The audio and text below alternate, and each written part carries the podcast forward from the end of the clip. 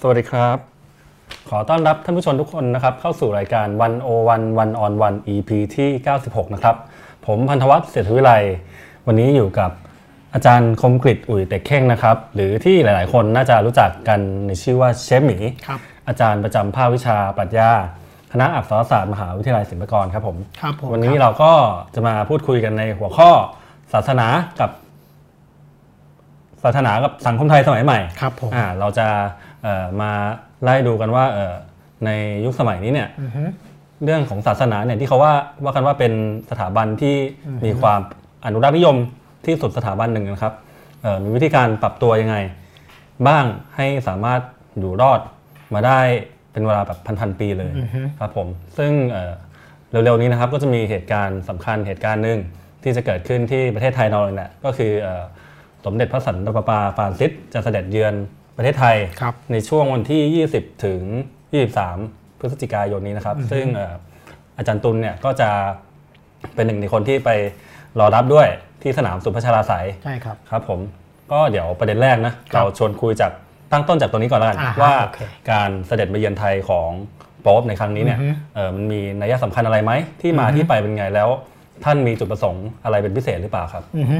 คืออย่างนี้นะครับก็เหตุการณ์นี้นะฮะจริง ๆแล้วเนี่ยเอ่อ แวดวงแคทอลิกก็ค่อนข้างจะสนใจเป็นพิเศษนะครับ แต่ว่าคนครับที่อยู่นอกแวดวงด้วยเนี่ยผมคิดว่ามันก็เป็นเหตุการณ์ประวัติศาสตร์ ครับครั้งหนึ่งของของประเทศเราอะนะฮะครัที่บมีผู้นำที่เป็นทั้งประมุขของพระศาสนจักร แล้วก็ครับเป็นประมุขของประเทศด้วยเนี่ยเข้ามาเยือนนะครับ จริงๆต้องบอกว่า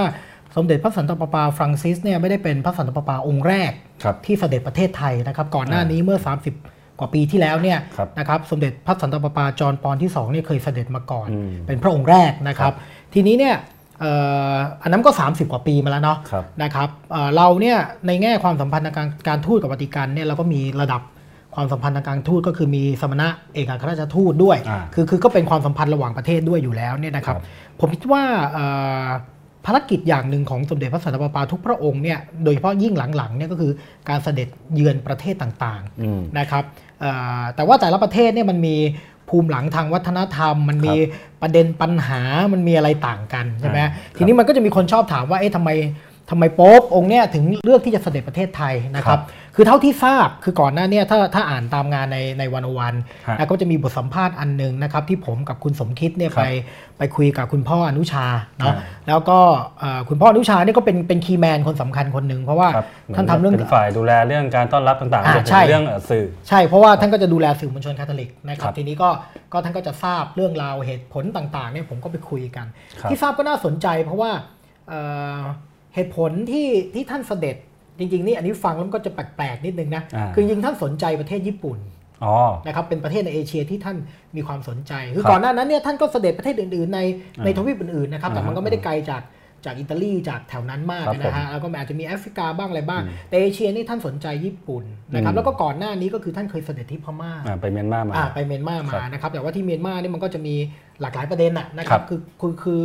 คือคือเรื่องของคาทอลิกที่เป็นชนกลุ่มน้อยด้วย รวมทั้งอืมเรื่องของประเด็นสิทธิมนุษยชนอะไรต่าง ๆ ที่ก็สื่อก็ตีความกันนะครับครับแต่ว่าทีเนี้ยท่านสนใจเอ่อเรื่องประเด็นสันติภาพ โดยเฉพาะฮิโรชิมานางาซากิอะไรในญี่ปุ่นนะนะครับแล้วก็เอ่อคุณพ่อก็บอกว่ามีเวลามากพอที่จะแวะอ่าเพราะฉะนั้นในแง่หนึ่งก็คือมีเวลามากพอที่จะปันให้กับประเทศเราอ๋อประมาณนั้น ตอนแรกก็เหมือนแบบอะถ้าพูดกันอย่างแบบ สั้นๆ ก็คือแบบเออท่านจะไปท่านญี่ปุ่นจะนั่นเสแหด็จละไปญี่ปุ่นอ่าใช่ครับ แต่ว่าเอ่อด้วยกำหนดการที่มันมีเวลามากพอ แล้วก็จริง ๆ แล้วเนี่ยเอ่อพระศาสนาจักรท้องถิ่นแล้วก็รัฐบาลก็ทูลเชิญมานานแล้วอ๋อครับนะครับแล้วก็เลยถือว่าได้รับการตอบรับพอดีอืมคืออยู่ในรู้เส้นทางที่ท่านจะเสด็จญี่ปุ่นพอดีครับนะครับก็เลยเกิดเหตุการณ์ครั้งนี้ขึ้นอืมแล้วเผอิญมันก็ประจวบเหมาะกับวาระสำคัญต่างๆ ในในพระศาสนาจักรคาทอลิก เช่นครัฉบลองครบ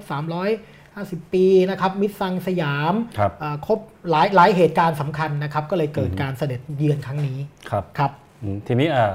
อ่าตอนแรกเราบอกกันว่าแบบเหมือนแกแวะนะทีนี้เนี่ยอืมพอจะมาจริงๆเนี่ยครับมันมีนัยสำคัญอะไรไหมในการมาครั้งนี้คือเอ่ออย่างคนทั่วไปสมมติไม่ได้เป็นคนคาทอลิกอืมอืมนับถือพุทธหรือนับถืออะไรก็ตามเนี่ยอือฮึเอ่อควรมองเหตุการณ์นี้ยังไงดีคือเอ่อที่จะสามารถเชื่อมโยงกับเราเชื่อมโยงกับสังคมไทยของเราได้ ผมคิดว่าอย่างแรกเนี่ยนะครับเอ่อพระสันตะปาปาฟรังซิสพระองค์นี้เนี่ยนะคครัรับบเป็นที่รู้จักของทั่วโลกอ่านะครับผมคิดว่าอ่าพระองค์มีความน่าสนใจในพระองค์เองหลายอย่างนะคครับเช่นพระองค์เริ่มปรับเปลี่ยนนะครับสิ่งที่เป็นระบบธรรมเนียมปฏิบัตินะครับหรือว่าเอ่อจารีตอะไรต่างๆ ในพระศาสนาจักรเองอ่าให้มันเข้าถึงคนทั่วไปมากขึ้น เช่นอะไรบ้างฮะเช่นเออเอาอย่างแรกเลยนะครับ อันนี้ เป็นสิ่งที่ประหลาดตั้งแต่พระองค์ขึ้นครองบัลลังก์เลย คือคือปกติเลยนะการการเลือกพระสันตะปาปาเนี่ยใช้ระบบการเลือกแบบปิดครับคือจะเอาพระคาร์ดินัลไปเลือกกันครับนะครับ แล้วก็ได้ท่านมาเนี่ย แล้วท่านก็จะขึ้นมาโผล่ที่เอ่อชานชาลาไอไอ้ไปตรงเขาเรียกว่าอะไรนะเอ่อระเบียงใช่ไหมครับของของของเอ่อที่ที่วาติกันที่วาติกันอ่านะครับแล้วปกติก็เมื่อเป็นสมเด็จพระสันตะปาปาแล้วเนี่ยก็จะทรงอวยพรให้กับประชาชนครับนะครับแต่ว่าสิ่งที่พระองค์ตรัดมันมันประหลาดมากเลยก็คือพระ องค์ขอให้ประชาชนทั้งหลายเนี่ยอวยพรให้พระองค์เอาละครับแล้วพระองค์ก็ก้มก้มพระเศียรเพื่อเปิดตัวมาแบบนี้เลย แบบนี้เลยฮะเอ้ยทำให้ทุกคนงงมากเลยเพราะว่าเออมันมันก็เปลี่ยนแปลงวิธีคิด ซึ่งอ๋อเมื่อก่อนเนี่ยคล้ายๆว่าพระสันตะปาปาเป็นคนที่ใหญ่ที่สุดคในรับพระศาสนาจักรเนาะอ่าอันนี้กลายเป็นว่าทุกคนก็สามารถอวยพรให้กับสมเด็จพระสันตะปาปาได้ครับอะไรอย่างเงี้ยนะครับ แล้วก็อืมเอ่อยังทรงพักที่หอพักไม่ทรงเข้าไปพักในวังอ๋อนะครับ คือโปรดความเรียบง่ายอะอยู่ที่หอพัก กางเขนเนี่ยปกติจะต้องเป็นทองคำครับแหวนชาวประมงก็ต้องเป็นทองคำพระองค์ก็เลือครักบใช้เป็นโลหะอืมธรรมดาอืมอืมอย่างเงี้ยฮะแล้วก่อนหน้านี้เนี่ยสมัยที่เป็นพระคาร์ดินัลก็ก็นั่งรถเมย์ไปทำงานฮะอะแล้วตอนที่เป็นอืมพระสันตะปาปาก็ก็นั่งรถเมย์ไปจ่ายค่าโรงแรมตอนที่เป็นพระคาร์ดินัลอยู่อะไรเงี้ยครับคือมีอะไรอย่างเงี้ยครับอืมรวมทั้งการให้ความสำคัญกับคนยากคนจนครับนะครับเอ่อการให้เกียรติกับสตรี รวมทั้งครับเพศที่ 3 ด้วย ซึ่งเป็นประเด็นที่ ที่ครับทรงเอามาพูดถึงในอ่าในในสมณสมัยมีพูดเรื่อง LGBT ขึ้นมาใช่ครับนะผมคิดว่าเรื่องนี้ก็เป็นเรื่องที่น่าสนใจครับนะครับ คือคืออย่างหนึ่งที่น่าสนใจของพระศาสนาจักรโรมันคาทอลิกเนี่ยเอ่อตัวแกนคำสอนเนี่ยมันอยู่เหมือนเดิมอืมนะครับ แต่ว่าเขาปรับท่าทีครับผมคิดว่านี่เป็นสิ่งหนึ่งที่ทำให้พระสันตะปาองค์เนี่ยได้รับความนิยมมากเลยฮะคือแทนที่จะเจอหน้าปุ๊บให้ยูเป็นคนบาปแล้วก็ ยูควรจะต้องโดนประนามไม่ใช่อะก็คือเขาเป็นเพื่อนมนุษย์เหมือนกันกับเราอืมแต่ว่าคำสอนพระศาสนาจักรเป็นยังไงก็ต้องคงไว้ครับจะปรับยังไงให้อยู่กับเขาได้แค่นั้นครับแต่ผมคิดว่าอันนี้นะฮะก็เลยกลายเป็นสิ่งที่ที่ในแง่หนึ่งก็กลายเป็นคนที่ทั่วโลกจับตามองอืมที่การที่พระองค์ซึ่งเป็นพระประมุขที่คนทั่วโลกจับตามองเนี่ยครับจะเลือกไปประเทศไหนสักประเทศเนี่ยอ่าพระองค์ไม่ได้ไปเฉยๆอะครับพระองค์ไปพร้อมกับสปีชอ๋ออ่าแล้วทุกที่ที่เสด็จไปเนี่ยมีสปีชหมดครับงั้นผมคิดว่าสปีชที่จะส่งออกมาเนี่ยอืม จะมีสารอะไรบางอย่างอยู่ในนั้น ที่จริงตอนนี้มีอันหนึ่งแล้วนะครับ ก็คือก่อนที่จะเสด็จเยือนประเทศไหน จะมีวิดีโอที่เป็นทางการจากวาติกันครับพระองค์ก็จะมีพระสมณสารแล้วก็ตัดเลยว่าเออพ่อจะไปเยี่ยมที่นั่นนะอ่าด้วยประเด็นเหล่านี้นะครับอะไรเงี้ยนะครับ ซึ่งตอนนี้ออกมาแล้ว ของไทยมีออกมาแล้ว ของไทยมีออกมาแล้วครับเขาเอ่อพูดว่าไงบ้างครับ key message ของมันคือ คือคือผมคิดว่าอ่าเป็น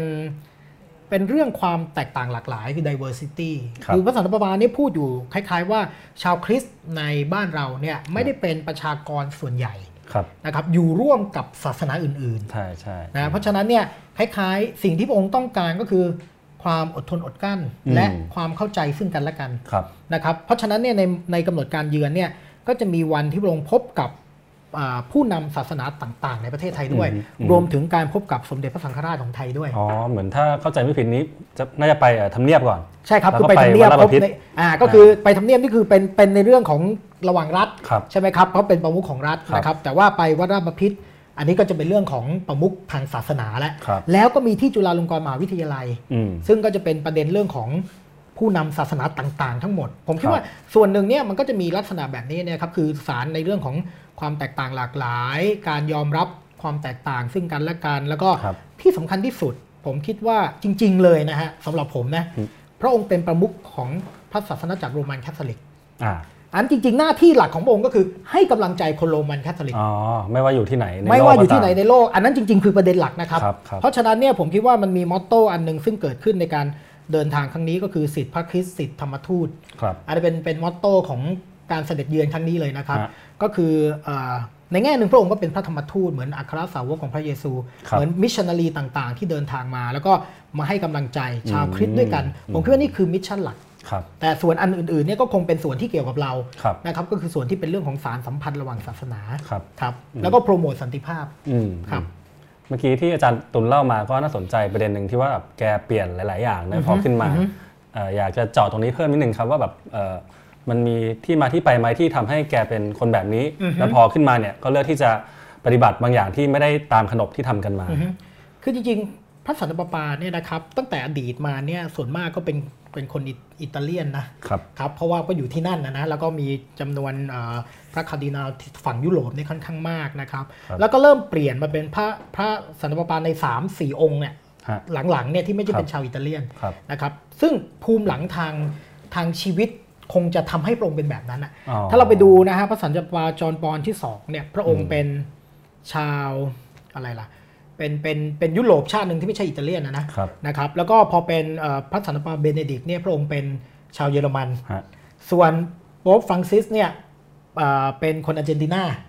นะครับซึ่งมาจากละตินอเมริกาอือฮึแล้วเรารู้ปัญหาของละตินอเมริกาครับดีว่า มีทั้งปัญหาความยากจนมีทั้งอืมปัญหาทางสังคมเศรษฐกิจนะครับครับพระองค์ก็เติบโตขึ้นมาใน ในภูมิหลังแบบนั้นอืมผมคิดว่าอันนี้เป็นส่วนหนึ่งที่ทำให้พระองค์เนี่ยเอ่อพูดง่ายๆ ภาษาบ้านๆก็คือติดดินนะนะครับแล้วก็แล้วก็เข้าใจคนอ่าที่มีปัญหาเรื่องความยากจนหรือ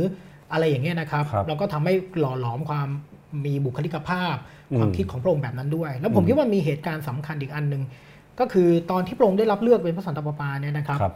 เอ่อพระองค์ตัดสินใจเลือกชื่อนักบุญคือปกติเนี่ย ชาวคริสต์ก็มีสมณนามนะอ่าอ่าเมื่อขึ้นตำแหน่งเลยครับก็จะมีครับพระสมณนามพระองค์เลือกนักบุญฟรังซิสอ่าอ่าเพราะอะไรครับ นักบุญฟรังซิสเนี่ยนะครับ เป็นองค์แรกเลยนะที่เลือกนักบุญฟรังซิสเอาเหรอนะฮะอ๋อเพราะก่อนหน้านั้นก็จะเป็นนักบุญองค์อื่นนะครับอ่าฮะเอ่อนักบุญฟรังซิสเนี่ยเป็นเอ่อนักบุญที่สอนเน้นเรื่องความยากจนครับนะครับเพราะว่าตัวนักบุญฟรังซิสอืมเองเนี่ยเป็น เป็นผู้ใช้ชีวิตอย่างยากจนฮะนะครับเป็นผู้เอ่อก่อตั้งคณะที่เรียกว่าฟรันซิสกันครับนะครับแล้วก็สอนความยากจนความมัธยัสถ์แล้วก็ความโอบอ้อมอารี รวมทั้งมีความรักในสิ่งต่างๆ ด้วยอืมและการที่พระองค์เลือกมาเนี่ยเข้าใจว่าคงมีพระคาร์ดินัลสักองค์หนึ่งไปบอกพระองค์ว่าอย่าลืมคนยากคนจนอืมพระองค์ก็เลือกตัดสินใจเลือกพระนามอันนี้มาครับครับก็กลายกลายเป็นสิ่งที่เป็นภาพลักษณ์หลักในสมณสมัยของพระองค์ ครับผมครับรวมถึงจริง ๆ แล้วเนี่ยเรื่อง LGBT เรื่องสิ่งแวดล้อมเนี่ยก็กลายมาเป็นประเด็นสำคัญในในสมณสมัยของพระองค์ด้วยครับผมครับอืมทีนี้เออมันก็มีคำหนึ่งนอกจากคำว่าติดดินอือฮึที่อาจารย์บอกนะครับอือฮึก็คือที่เขาเอ่อวิเคราะห์กันจากสื่อหลายสำนักทั้งอือฮึในไทยและต่างประเทศนี่ก็จะบอกว่าพระองค์เป็นคนหัวก้าวหน้าอืมอืมซึ่งถ้าเอ่อย้อนไปเทียบกับเอ่อสิ่งที่เกริ่นไปช่วงต้นอือฮึก็คือว่าเออออฮึสถาบันทางศาสนาเนี่ยก็มักจะแบบว่าเป็นสถาบันที่มีความอนุรักษ์นิยมสูงอืมอืมแต่ พอพอเรามีโป๊ปที่ดูหัวก้าวหน้าขึ้นมาเนี่ยอืมอันนี้มันสะท้อนให้เห็นยังไงบ้างครับ คือผมคิดว่านะครับพระศาสนาจักรโรมันคาทอลิกอะนะครับเป็นเป็นองค์กรศาสนาที่ปรับเปลี่ยนตัวเองมาตลอดเวลาครับนะครับ คือศาสนาคริสต์เนี่ยครองพื้นที่ในในเอ่อตะวันตกมานานมากนะครับอืมแล้วก็สามารถที่จะเอ่อครอบใช้คาว่าอะไรล่ะครอบงำวิธีคิดเอ่อ กระบวนทัศน์ต่างๆเนี่ยของครับตะวันตกมายาวนานจนกระทั่งมันเกิดการปฏิวัติในวิทยาศาสตร์ใช่ไหมครับเกิดการปฏิวัติอุตสาหกรรม แล้วก็เอ่อก็แยกศาสนาออกไปจากจากวิถีชีวิตรวมทั้งแยกศาสนาออกไปจากรัฐด้วยเนี่ยนะคครัรับบทีนี้เนี่ยตอนนั้นเนี่ยปัญหาก็คือเอ๊ะศาสนาจะทำยังไงล่ะอืมในเมื่อตัวเองถูกแยกออกไปแล้วเนี่ยอือฮึมันก็เกิดการปรับตัวครั้งใหญ่ก็คือการ สังคณะสังคายนาวาติกันครั้งที่สองครับผมคิดว่าอันนี้แหละอืมคือจุดเปลี่ยนที่สำคัญอืมนะครับเพราะตอนนั้นเนี่ยโลกมันเผชิญกับสารพัดเรื่องเลยครับคอมมิวนิสต์เอ่อการอืมเปลี่ยนแปลงในวิทยาศาสตร์สงครามนะครับครับศาสนาก็ต้องมานั่งถามตัวเองว่าฉันจะอยู่ต่อยังไงอ๋อนะครับก็เกิดเกิดการเปลี่ยนแปลงก็คือการสังคายนาวาติกันครั้งที่สองผมคิดว่าครับนั่นเป็นการปรับตัวขนาดใหญ่อืมมากอืมๆของพระศาสนาจักรในโลกตะวันตกครับนะครับพอปรับครั้งนั้นแล้วเนี่ยเกิดอะไรขึ้นโอ้โหตอนนั้นก็ ก็เกิดความเปลี่ยนแปลงครั้งใหญ่ไปทั่วโลกฮะคือคือต้องเข้าใจ concept อย่างหนึ่งนะครับโรมันแคทอลิกเนี่ยคำว่าแคทอลิกเนี่ยแปลว่าสากลอืมแปลว่าทั้งโลกเนี่ยคุณใช้จารีตประเพณีแบบเดียวกันอ๋อมาจากส่วนกลางคือ centralized มากครับครับๆเพราะฉะนั้นถ้าเปลี่ยนปุ๊บแปลว่าทั้งโลกต้องเปลี่ยนฮะนะทีนี้พอเปลี่ยนปุ๊บเนี่ยเกิดอะไรขึ้นมันก็เกิดการยอมรับมากขึ้น เกิดครับการนู่นนี่นั่นแต่ในขณะเดียวกันเนี่ยมันก็ มันก็ส่วนเซเหมือนกันนะอืมเพราะถ้าคุณเปิดหน้าต่างมากๆ ลมพายุมันก็จะเข้ามาเยอะอ่าฮะนะฮะอ่าฮะ ก็เกิดการปรับเทิร์นกลับมาสู่แนวโน้มที่จะอนุรักษ์อีกครั้งหนึ่งครับ ก็ปรับมาอีก พอมาถึงสมเด็จพระสันตะปาองค์ปัจจุบันก็เออโอเค มันอนุรักษ์มากก็ไม่ไหวอะอ่าฮะเพราะฉะนั้นก็ปรับมาอีกครับ แต่คุณพ่ออนุชาพูดคำหนึ่งที่ผมชอบมากเลยครับ คือพูดว่าพระศาสนาจักรปรับนะ แต่อ่าไม่ได้เปลี่ยนอ๋อ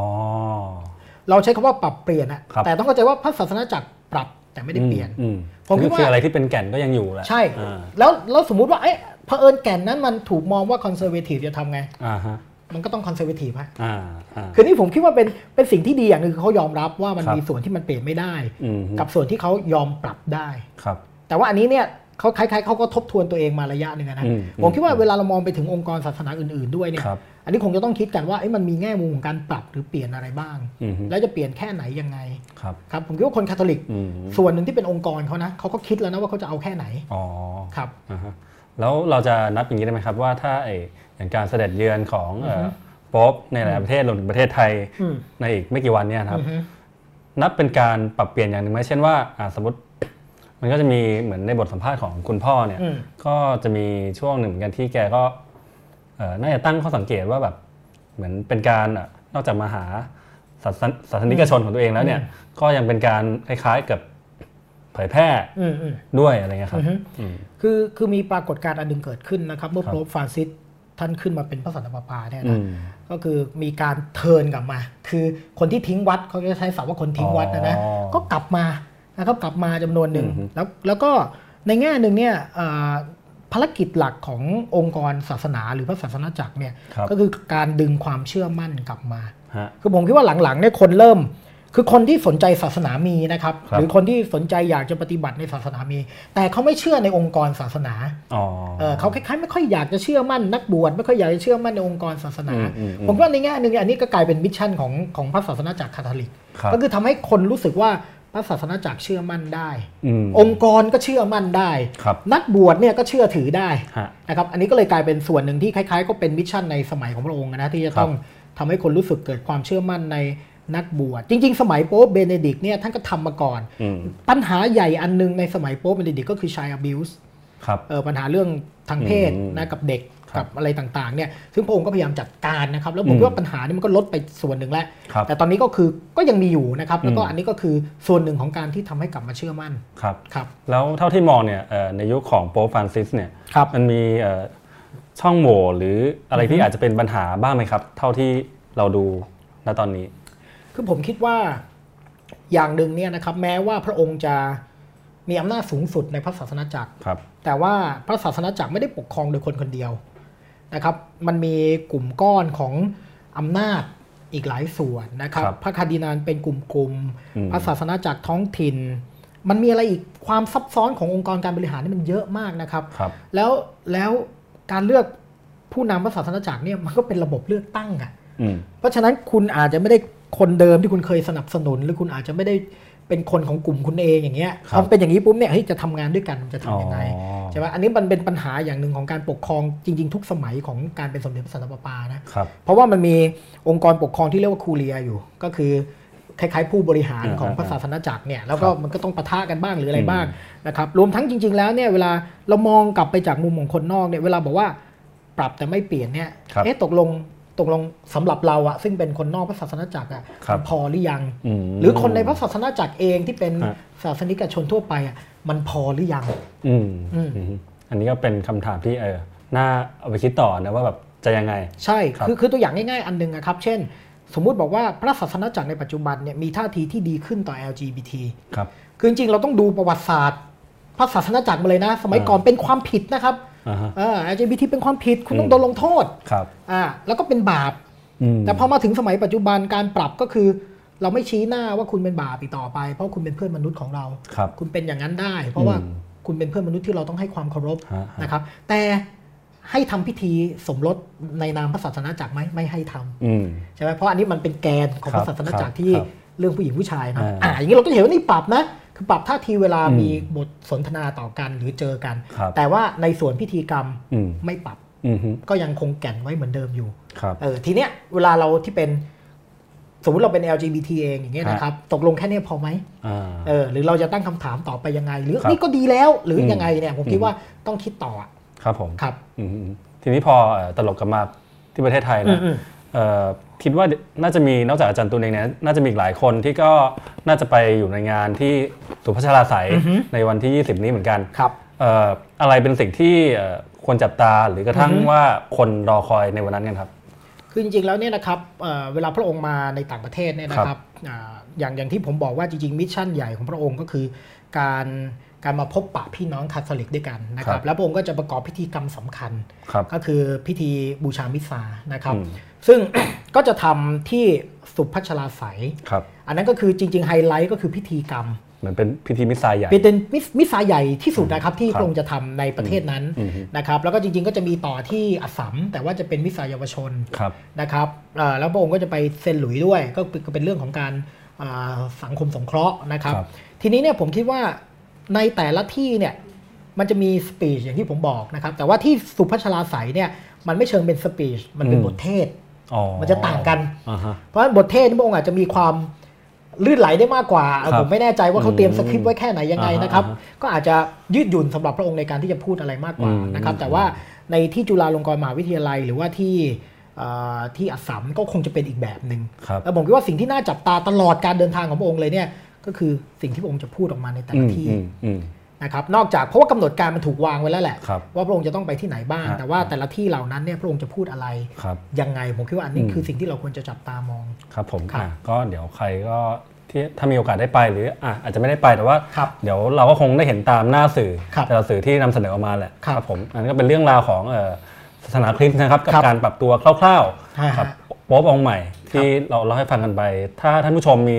คำถามอะไรก็สามารถส่งเข้ามาได้เรื่อยๆนะครับครับเดี๋ยวช่วงท้ายเราจะมาตอบคำถามเหล่านี้กันครับผมทีนี้ขยับเข้ามาที่เอ่อเมืองไทยแล้วก็ศาสนาอื่นๆบ้างครับอือฮึอืมเราโจวหัวมาว่าศาสนากับสังคมไทยสมัยใหม่เนอะอือฮึอันนี้ก็อยากถามกว้างๆก่อนว่าเออในสังคมไทยยุคนี้เนี่ยอืมมันจะมีเอ่อถ้าลองสังเกตดูอาจารย์ตุลก็ได้เห็นแล้วมันจะมีเอ่อ ความเชื่อหลายสิ่งหลายอย่างอยู่ที่สะท้อนออกมาเป็นปรากฏการณ์เป็นช่วงๆ เช่นเอ่ออลูกเทพหรือกระทั่งแบบมูเตลู ซึ่งแบบมีฮิตกันทั่วบ้านทั่วเมืองเมื่อหลายเดือนที่แล้วเลยนะครับอือฮึซึ่งเอาจริงๆมองผิวเผินเนี่ยมันเป็นมันมาจากพุทธมาจากพราหมณ์หรือว่ามันมาจากอะไรกันแน่แล้วมันอืมแปลรูปเปลี่ยนร่างมาเป็นสิ่งเหล่านี้ได้ไงฮะคือสังคมไทยนี่มันน่าสนใจมากเลยนะครับครับผมคือผมคิดว่าถ้าเรามองไปประเทศ ต่างๆ โดยเฉพาะในประเทศในเอเชียด้วยกันเนี่ยที่มีความเชื่อคล้ายๆเราเนี่ยเราเป็นประเทศเดียวนะครับที่ผลิตและส่งออกเครื่องรางของขลังมากที่สุดโอ้ผมคิดว่าน่าจะในโลกเลยมั้งอืมเออโอเค เอเชียเนี่ยเราอันดับหนึ่งอยู่แล้วนะครับครับครับแต่ว่าเผลอๆในโลกเนี่ยผมไม่รู้ว่าที่ไหนมันจะเท่าเราบ้างอะในการผลิตและส่งออกครับเอ่อเครื่องรางของขลังจำนวนมหาศาลนะครับ เป็นฮะธุรกิจขนาดใหญ่ครับนะฮะเอ่อ ถามว่าทำไมมันถึงเป็นอย่างนั้นครับนะครับไอ้เครื่องรางของขลังเหล่านี้มันมีที่มายังไง แล้วทำไมปัจจุบันเนี่ยมันเปลี่ยนไปเรื่อยๆนะกระแสมันไม่ตกนะครับมันมีเครื่องรางใหม่ ๆ มันมีอะไรที่เราเรียกกันว่าสายมูเนี่ยนะฮะครับเออออกมาเรื่อยๆ ผมคิดว่าส่วนหนึ่งเนี่ยเป็นเพราะรากฐานของความเชื่อในสังคมเราเองนะครับ ซึ่ง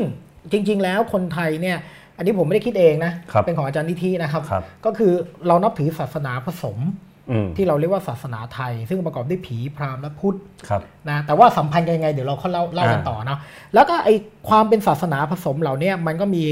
วัฒนธรรมของการใช้เครื่องรางของขลังอยู่มาตั้งแต่โบราณครับนะครับทีนี้เนี่ยพอโลกมันเอ่อเทคโนโลยีมันเปลี่ยนไป สังคมมันเปลี่ยนไปเนี่ยไอความเชื่อเหล่านั้นเนี่ยมันไม่ได้หายไปด้วยนะครับอืมมันอยู่ครับแต่ทีนี้ไอตัวรูปแบบเดิมๆเนี่ยในแง่การตลาดมันไม่สอดรับกับความนิยม มันไม่สอดรับกับ กระแสมันไม่สอดรับกับแฟชั่นแล้วครับเพราะฉะนั้นเนี่ยคนที่อยู่ในวงการธุรกิจค้าเครื่องรางของขลังเนี่ยอืมเขาก็ต้องปรับรูปแบบมันครับนั้นเนี่ยเป็นที่มาของอืมบรรดาเครื่องรางสายมูทั้งหลายอืมจริงๆอะถ้าไปดูในตัวแก่นแกนความเชื่อของมันอะมันไม่ต่างอะไรกับอดีตฮะอ่าฮะแต่มันรูปแบบมันสวยงามขึ้นมันแปลกขึ้นมันดูดีขึ้นอืมแล้วมันก็ไปอยู่กับและและแต่จริง ๆ ผมว่าเนี่ยไอ้สิ่งหนึ่งที่อาจจะมองข้ามไม่ได้ก็คือ การเปลี่ยนแปลงเพศวิถี ที่สัมพันธ์กับเครื่องรางเหล่านี้ด้วย ครับ ซึ่งแต่เดิมเนี่ยมันเป็นของผู้ชายนะครับ อ๋อ เครื่องรางเป็นของผู้ชายมาก่อน วิถีของเครื่องรางของขลังไสยศาสตร์เนี่คยรับเป็นวิชาของผู้ชายครับนะครับ อืม แต่ตอนเนี้ยมันเปลี่ยน อืมลูกค้าส่วนใหญ่ของเครื่องรางของสายขลัง มูสายมู คือผู้หญิง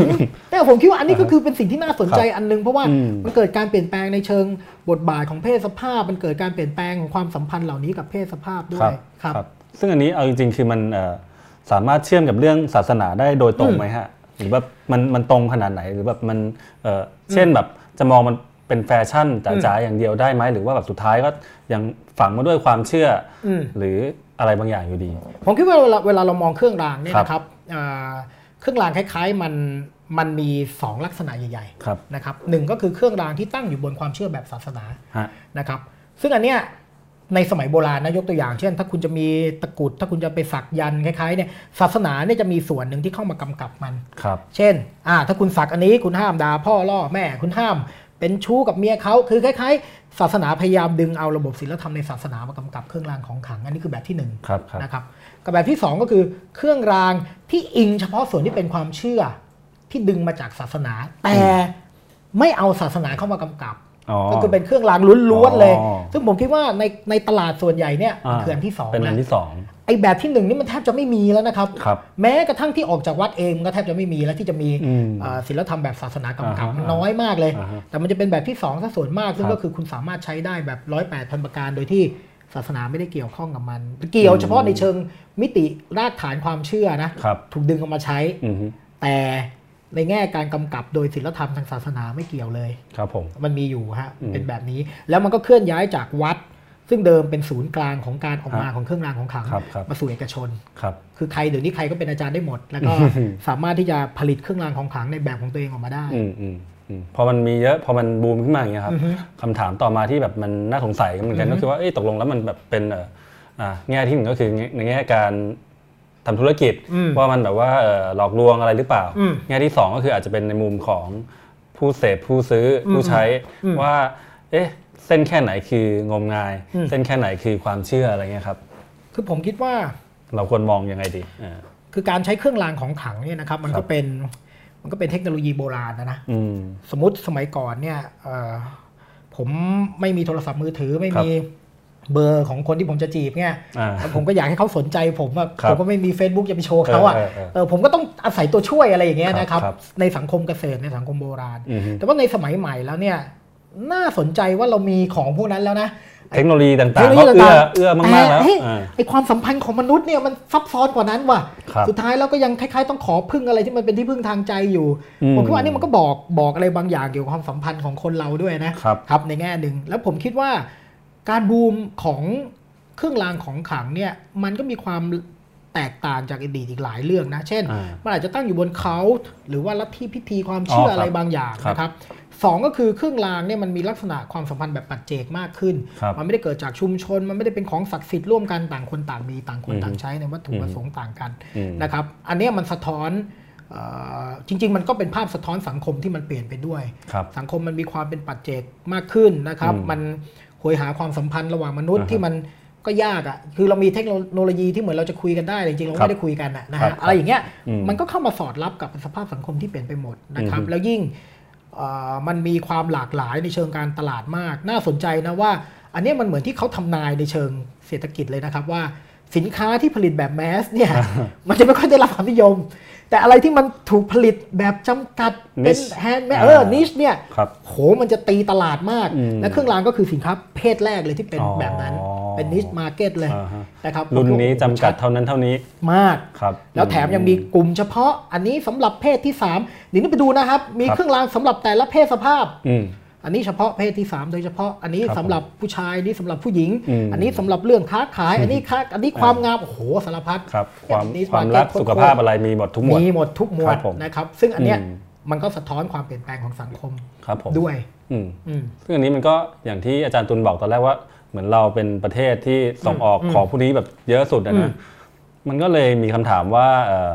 แล้วไอ้ภาวะอย่างนี้สสถานการณ์อย่างนี้ที่เกิดขึ้นเนี่ยเรื่อง ที่สะท้อนออกมาผ่านเครื่องรางเนี่ยมันเป็นเฉพาะประเทศไทยประเทศเดียวหรือเปล่า เราแบบเป็นยูนิคไหมหรือว่าที่อื่นๆเขาก็มีอะไรแบบนี้เกิดขึ้นมาเหมือนกันเออเท่าที่ผมทราบเออนะครับ จริงๆ เราเราผลิตแล้วมีตลาดนะ คือตลาดใหญ่ ๆ ที่รับเครื่องรางของขลังคขรับองเราเนี่ยมาเลเซียสิงคโปร์อ๋อนะครับไต้หวันอ่าเอ่ออ่าจีนอย่างเงี้ยครันะบอันนี้คือตลาดที่รับสินค้าอืมเรามากๆนะครับอ่าฮะเออ ผมผมคิดว่าไอ้ไอ้ในแง่ของความยูนิคเอาถามว่าทำไมไม่ผลิตเองอะเออใช่ไหมเอครับอทำไมต้องมาซื้อของเราอะครับมันก็มีเหตุผลอยู่นะครับ อย่างแรกเนี่ย ในแง่หนึ่งเนี่ยอย่างที่ถ้าเราไปกลับไปดูพื้นฐานความเชื่อของเราเนี่ยอ่าเราเรานับถือศาสนาผสมอย่างที่บอกนะครับครับผีพราหมณ์พุทธครับแล้วสามอย่างเนี่ยมันมันแนบเนียนกลมกลืนเป็นอืมหนึ่งเดียวกันมากอือฮึและไอ้รากฐานของผีหรืออะไรเนี่ยมันก็คือที่มาของเครื่องรางของขลังเราเนี่ยครับแต่ถ้าเราย้อนกลับไปดูในบางสังคมนะครับ เช่นเอ่อสังคมจีน สังคมมาเลเซียสิงคโปร์ซึ่งโอเคมีมีความหลากหลากหลายพอสมควรเนี่ยแต่ว่าผีในศาสนา หรือในความเชื่อของกลุ่มเหล่านั้น มันไม่เข้มแข็งเท่าผีเรานะอ่าคือมันมีผีนะครับมันมีความเชื่อผีอยู่ทั้งครับโลกเนี่ยมันเชื่อครับผีมาก่อนแหละครับแต่อิทธิพลของศาสนาที่เกิดขึ้นทีหลังอะมันอาจจะมีมากเสียจนกระทั่งว่าพื้นที่ของผีมันลดลงอ่าไอเราเนี่ยไม่ใช่อ๋อเราดูเหมือนให้ยเราเป็นสังคมพุทธครับนะมี พุทธศาสนาเป็นหลักฮะแต่จริงๆในในแง่ของความเชื่อระดับชาวบ้านเนี่ย ผีอืมยังคงครองอำนาจอยู่นะครับ แล้วมันก็เป็นที่มาของความศักดิ์สิทธิ์อะไรต่างๆเนี่ยอืมอืมอืมมันจึงสามารถผลิตไอ้สิ่งศักดิ์สิทธิ์อะไรเนี่ยได้อย่างมากมายมหาศาครัลบครับนะครับอืมมันก็เลยกลายเป็นที่มาว่าทำไมเราถึงกลายเป็นดูเหมือนจะยูนิคด้วยอืนะมแต่ในแง่หนึ่งแล้วก็เพราะไอ้ยูนิคมากเราจึงผลิตไปสู่ที่ครับอื่นได้ ถึงเขามีผีเหมือนเราแต่ผีเขาไม่เข้มแข็งเท่าเราอ่าฮะอืมอันนี้ไม่รู้ว่าเกี่ยวหรือเปล่านะว่าคือเอ่อ ถ้าเราดูเอ่ออย่างสื่อเงี้ยพวกทีวีอืมกระทั่งหนังก็ตามเนี่ยอืมเหมือนอะคุ้นๆว่าเคยอ่านที่อาจารย์ตุลเขียนเหมือนกันอือฮึในคอลัมน์ว่าเอ่อรายการผีเนี่ยไม่ตายหรอกอืมอืมมันจะมีเรื่อยๆอย่างนี้แหละอืมไม่ว่าแบบเทคโนโลยีอะไรจะพัฒนาไปขนาดไหน มันมันเพราะอะไรครับ คือผีเนี่ยนะครับถ้าพูดถึงศาสนาผีเลยนะหรือความเชื่อผีเนี่ยอ่าเอ่อตอบในแง่มุมจิตวิเคราะห์ครับนะครับ มันก็มีหลายทฤษฎีคาร์ล ยุงใครต่อใครเนี่ยบอกว่าเอ่อ ความคิดเกี่ยวกับโลกวิญญาณผีเนี่ยมันเป็นมันเป็น collective อะอ๋อมันเป็นสิ่งที่มันสั่งสมครับมาตั้งแต่ครับบรรพบุรุษใช่ไหมคครัรับบแล้วมันก็อยู่ในจิตใต้สำนึกเราอะเราไม่รู้ตัวหรอกอืมนะครับ เพราะฉะนั้นเราจึง react หรือเราถึงมีอ่าประเพณีปฏิบัติวิถีบางอย่างที่มันอยู่ในจิตใต้สำนึกเราครับเพราะฉะนั้นอันเนี้ยมันก็จะบอกว่ามนุษย์มันก็ยังเป็นมนุษย์อะอืมฮึนั้นเราเราก็จะมีอะไรอย่างเงี้ยอยู่ในใจเราไปตลอดนะครับอืมถึงเราจะไม่เชื่อเรื่องผีเลย เราครัก็บชอบ หนังผีแล้วเราก็อือฮึกลัวผีโดยที่อ้าวก็กูไม่เชื่อแต่ทำไมกูกลัววะครับนะครับ มันก็มีอะไรแบบนี้อยู่อ่าฮะใช่ไหมครับ ส่วนหนึ่งก็เป็นรากฐานที่มันเป็นเรื่องจิตวิเคราะห์ อีกส่วนหนึ่งเนี่ยผมคิดว่าอ่าจริง ๆ ในสังคมที่อุดมผีเนี่ยนะครับ มันก็ต้องพูดอีกอย่างหนึ่งด้วยนะว่าสังคมอุดมผีเออเพราะมันจะเป็นสังคมที่ไม่ค่อยมีช่องทางเลือก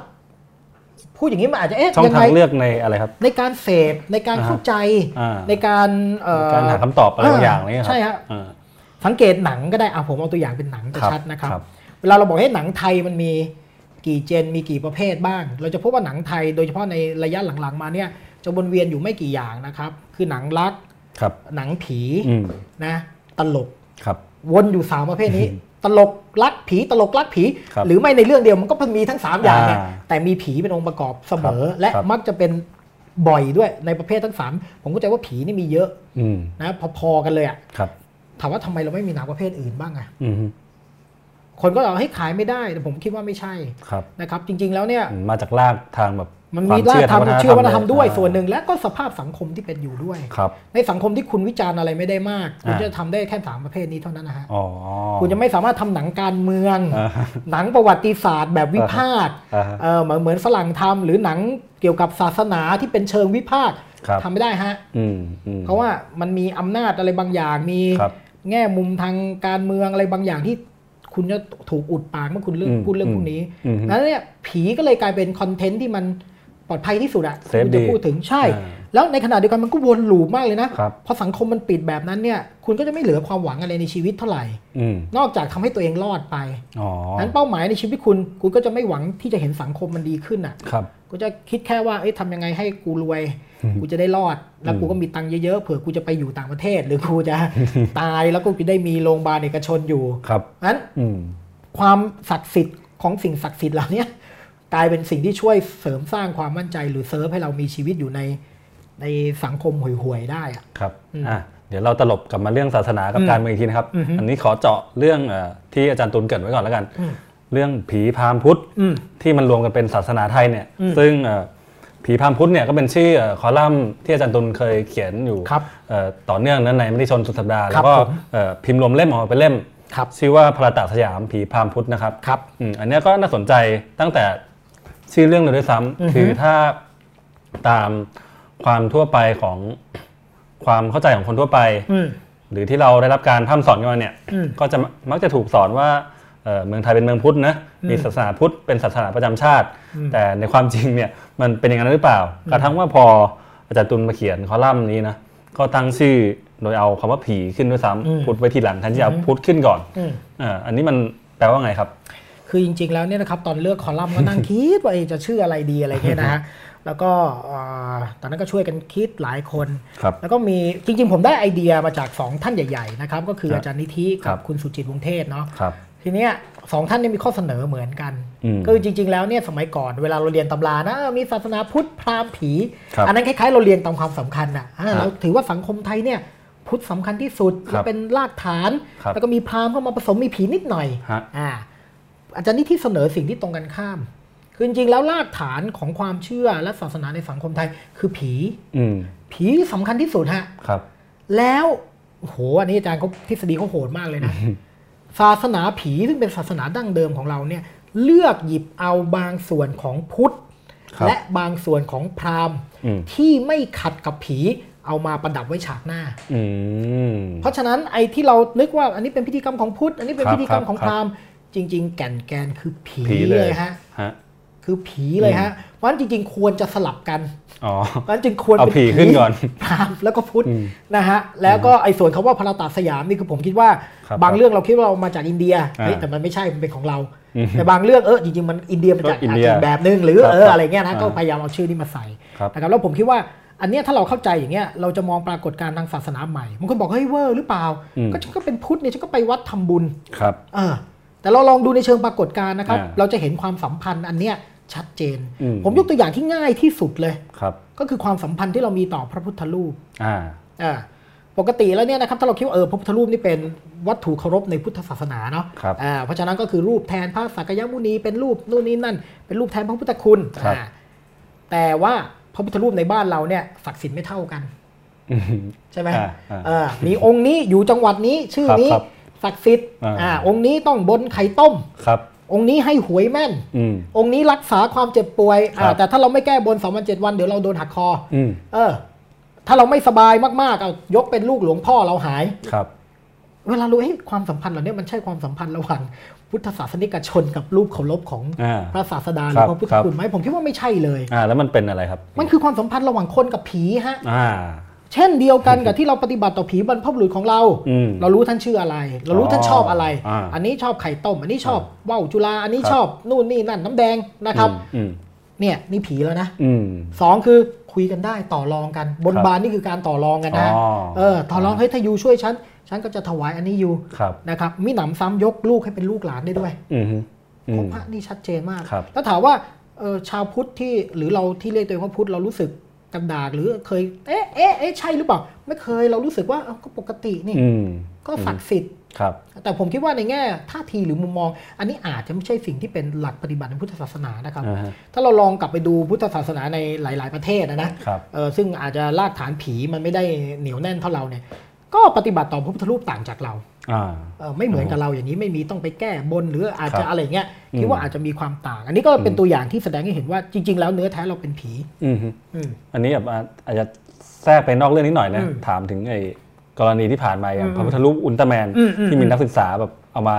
วาดทำเป็นงานศิลปะเนี่ยครับอือฮึอันนี้แบบถ้าถ้าถ้าใช้ขอบแบบที่อาจารย์ตุลบอกอืมคือ จริง ๆ เราอาจจะไม่ได้ลบหลู่เอ่อพุทธหรือเปล่าหรือเราลบลบหลู่เออลบหลู่ผีหรือเปล่าเพราะฉะนั้นผมคิดว่าความสัมพันธ์ของเรากับ พระพุทธรูปในแง่ครับของสิ่งเคารพเนี่ยมันเหนียวแน่นเกินกว่าการคิดว่านี่เป็นรูปเคารพของพระพุทธเจ้าอืมหรือ หรือเป็นแค่รูปพระพุทธคุณอ่าฮะนะครับเพราะฉะนั้นความยึดมั่นต่อความศักดิ์สิทธิ์ของพระพุทธรูปเนี่ยครับจริง ๆ มันเป็นความศักดิ์สิทธิ์อีกแบบหนึ่งเลยอะอืมคือคือผมอยากให้เข้าใจว่าจริงๆในสังคมไทยเนี่ยมันมีความศักดิ์สิทธิ์อยู่สองแบบนะครับครับ คือความศักดิ์สิทธิ์แบบผีกับพราหมณ์อ่า มันคือความศักดิ์สิทธิ์ที่คุณจะไม่สามารถตั้งคำถามได้ครับมันเป็นอำนาจเบ็ดเสร็จเด็ดขาดที่จะลงโทษให้คุณหรือให้โทษคุณได้อือฮึซึ่งก็เหมือนกับความศักดิ์สิทธิ์ของผีนะอืมฮึเพราะฉะนั้นเนี่ย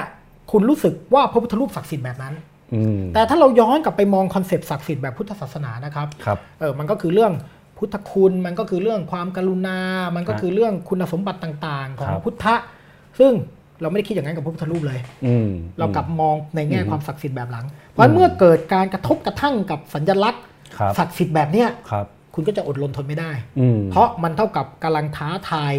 ความศักดิ์สิทธิ์ที่ละเมิดไม่ได้อยู่อ๋อผมคิดว่ากรณีอุลตร้าแมนพระพระพุทธรูปอุลตร้าแมนได้เลยชัดว่าครับในแง่หนึ่งคนเดือดดานอืมไม่ใช่เพราะลบหลู่พระศาสดาครับเท่านั้นน่ะครับหรือลบหลู่สัญลักษณ์ในศาสนาอืมจริง ๆ ถ้ามันคิดแค่ว่าเป็นสัญลักษณ์ในศาสนา หรือเป็นพุทธคุณมันก็จะไม่ไต่ระดับขนาดเนี้ยอ่าฮะแต่ กำลังละเมิดอะไรบางอย่างในทางวัฒนธรรมอืมแล้วคนก็รู้สึกเดือดดานโดยไม่รู้ตัวนะฮะครับเพราะคนมีความสัมพันธ์กับพระพุทธรูปอีกแบบหนึ่งอืมอืมอืมเมื่อกี้พูดถึงในมุมอ่าพุทธที่แทรกเข้ามาแล้วอืมทีนี้พราหมณ์ล่ะครับอืมมันแบบอืมเอ่อปรากฏในไหนยังไงบ้าง พราหมณ์นี่น่าสนใจนะครับครับคือพราหมณ์ที่เข้ามาเอ่อเป็นศาสนาจากอินเดียเนี่ยนะ ในแง่หนึ่งพราหมณ์เนี่ยสนิทกับผีง่ายกว่าพุทธหน่อยอ๋อเพราะว่ารากฐานของศาสนาพราหมณ์ในอินเดียเดิมเนี่ยมันก็มีความใกล้เคียงกัน อย่างน้อยครับมันมีความศักดิ์สิทธิ์ที่มันแชร์กันได้ครับนะครับแต่ว่าในแง่ของปัญหาเชิงสังคม คือเดิมศาสนาพราหมณ์มันมีความคิดเรื่องของชนชั้น เรื่องความบริสุทธิ์ไม่บริสุทธิ์ครับครับมันก็เลยกระจุกตัวอยู่กับชนชั้นนำอืมนะครับเอ่อรับใช้สถาบันพระมหากษัตริย์แล้วก็ราชสำนักเป็นหลักฮะนะครับเอ่อเราเพิ่งรู้จักศาสนาพราหมณ์จริงๆเนี่ยก็ไม่กี่สิบปีมานี่เองฮะอ๋อ คือก่อนหน้านั้นศาสนาพราหมณ์เนี่ยก็คือสิ่งที่อยู่ในราชสำนักครับครับนะครับ แล้วก็ค่อยๆ กระจายมาสู่ข้างนอกนะครับในระยะไม่กี่สิบปีที่ผ่านมาโดยเอ่อการอาศัยตำราหนังสือที่เขียนขึ้นใหม่ซีรีส์อินเดียอะไรต่างครับๆแล้วก็ครับองค์กรศาสนาที่เพิ่งเข้ามานะครับ แต่สิ่งที่น่าสนใจคือ แม้ขนาดพราหมณ์ที่เข้ามาในสังคมไทยเองเนี่ยครับก็ยังถูกกลืนด้วยผี เช่นอ๋อเดียวกับกรณีพระพุทธรูปอืมตัวอย่างง่ายที่สุดเลยครับ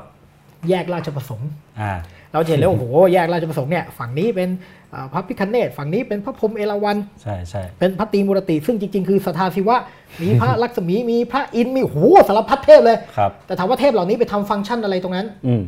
พระภูมิอ๋อใช่ไหมเฝ้าตึกใช่ครับเออครับเวิร์ครัเทบครับอะไรของฉันอ่าฮะอ่าเอราวัณนี่ของฉันเออเราสู้กันด้วยเพราะอืจมริงๆเนี่ยหน้าที่เดิมของอันนี้คืออะไร คือหน้าที่ของพระภูมิอืมแล้วก็ไม่ใช่พระภูมิแบบเก่าด้วยเพราะว่าเมื่อก่อนพระภูมิก็คือ เป็นของชุมชนครับพระภูมิแบบบ้านหนึ่งองค์หนึ่งเนี่ยเพิ่งมีอ๋อเห็นไหมมันใหม่ขนาดนั้นอีกผีมันยังซับซ้อนเองอีกอืมอืมแล้วทีเนี้ยคุณก็แค่เอารูปเคารพของเทพฮินดูอะอ่ามาอยู่ในฟังก์ชันเดียวกันกับพระภูมิอืมคือปกป้องรักษาเฉพาะอาคารสถานที่ของฉันน่ะครับมาสู้กับฝั่งตรงข้ามด้วยครับเอ่อเราถ้าเราไปดูตำนานเทพฮินดูอะเขาไม่น่าจะเป็นปฏิปักษ์กันนะเขาก็ญาติพี่น้องกันนะอ่าฮะอ่าฮะแต่นี่ก็คือให้คนไทยเนี่ยสามารถทำให้สิ่งเหล่านี้มาอยู่ในระบบความเชื่อแบบผีได้ครับครับอือฮึ ทีนี้เออพอเล่าปรากฏการณ์หรือตัวอย่างมาประมาณนี้เนี่ยอือฮึมันก็สงสัยว่าอะ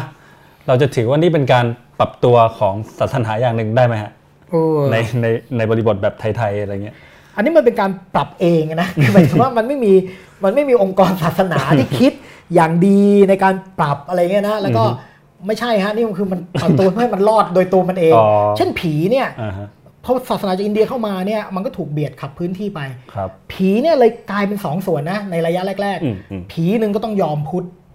อืมกลายไปเป็นเทพรัตน์ประจำวัด ถ้าเราไปเที่ยวทางเหนืออ๋อลีสานเนี่ยจะมีสิ่งที่เรียกว่าเสื้อวัด อันนั้นคือผีที่ยอมพุทธแล้วอ่าฮะอ่าแทนที่ฉันจะเป็นผีของชุมชนฉันยอมดูแลพุทธศาสนาด้วยครับอันนั้นคือปรับตัวแบบที่หนึ่งนะครับอืมแต่ปรับตัวอีกแบบหนึ่งซึ่งเป็นไปโดยธรรมชาติคือซ่อนอยู่ข้างหลัง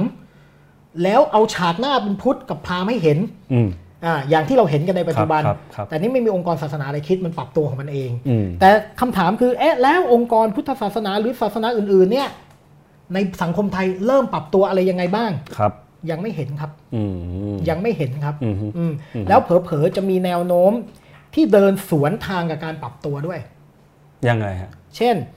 สมมติปัจจุบันเราพูดถึงประเด็นเรื่องความเท่าเทียมของเพศสภาพครับเราพูดเรื่องบทบาทของสตรีโอกาสที่จะเกิดขึ้น ในการปฏิบัติธรรมฮะแต่องค์กรสงฆ์นะครับ อันนี้ยกตัวอย่างเลยครับนะครับครับเออยังไม่ยอมรับภิกษุณีทางกฎหมาย อืมแต่ตอนนี้ภิกษุณีมี300กว่ารูปแล้วในบ้านเรา ครับ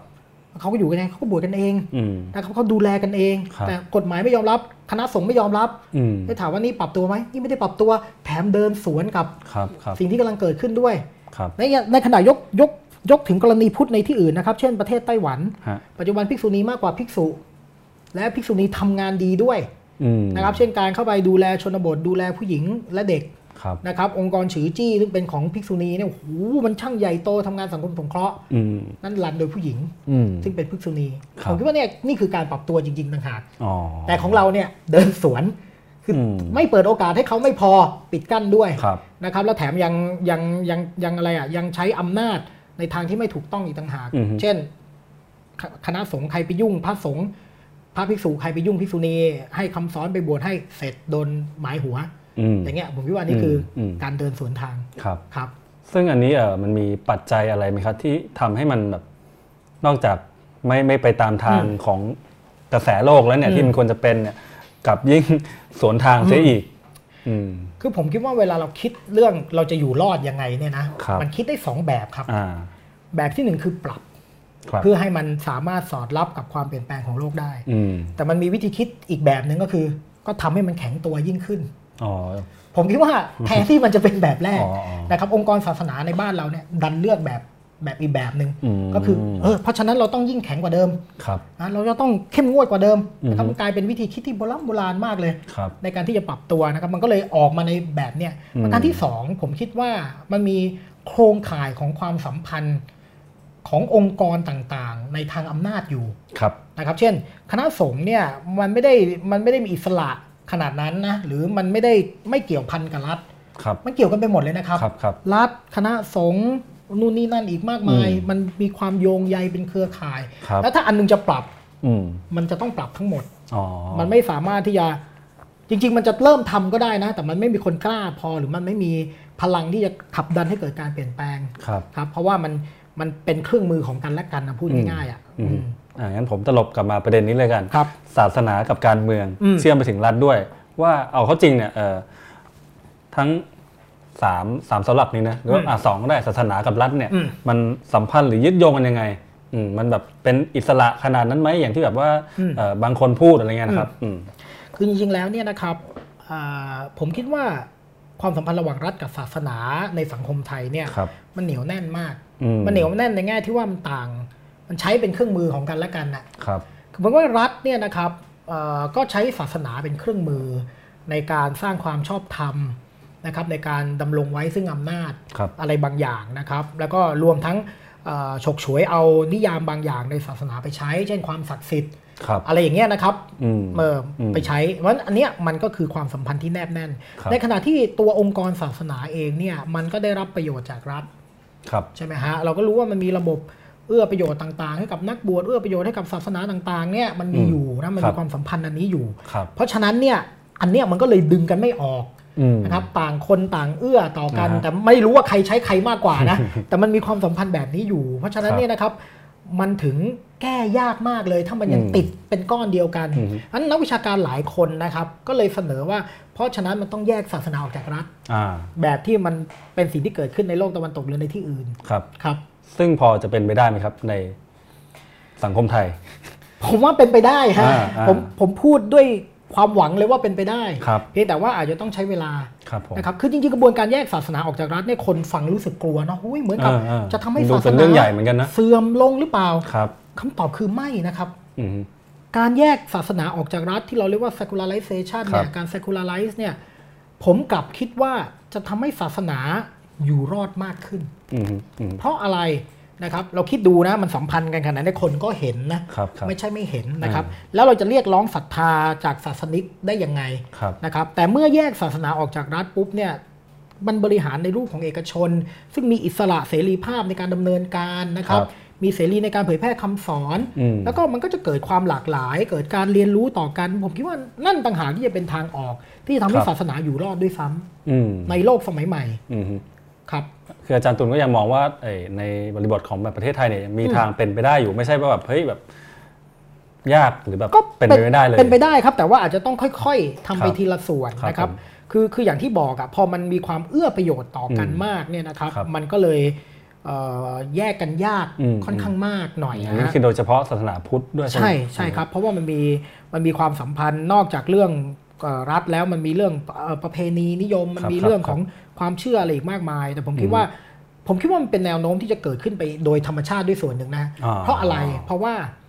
อ่าประการที่หนึ่งเนี่ยนะครับถ้าเราเห็นแล้วว่าตอนนี้องค์กรศาสนาที่มันมีอยู่เนี่ยมันคล้ายๆมันมันไม่ค่อยตอบโจทย์ของคนร่วมสมัยอะใช่ไหมคนก็ไปมองหา ถ้าคนยังเขามีความเชื่ออยู่นะครับเขาก็จะไปมองหาอะไรอื่นๆอืมครับเพราะฉะนั้นไอไอหลักการปฏิบัติทางศาสนา ไอองค์กรศาสนาภาคเอกชนเนี่ยมันเริ่มเกิดมากขึ้นครับเราไปดูสิฮะสำนักเรียนสมาธิในปัจจุบันเนี่ย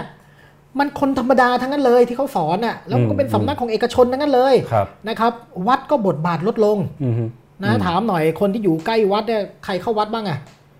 ใช่ไหมมันกลายเป็นอย่างนี้ยไปหมดแล้ว คือผมครับคิดว่ามันเกิด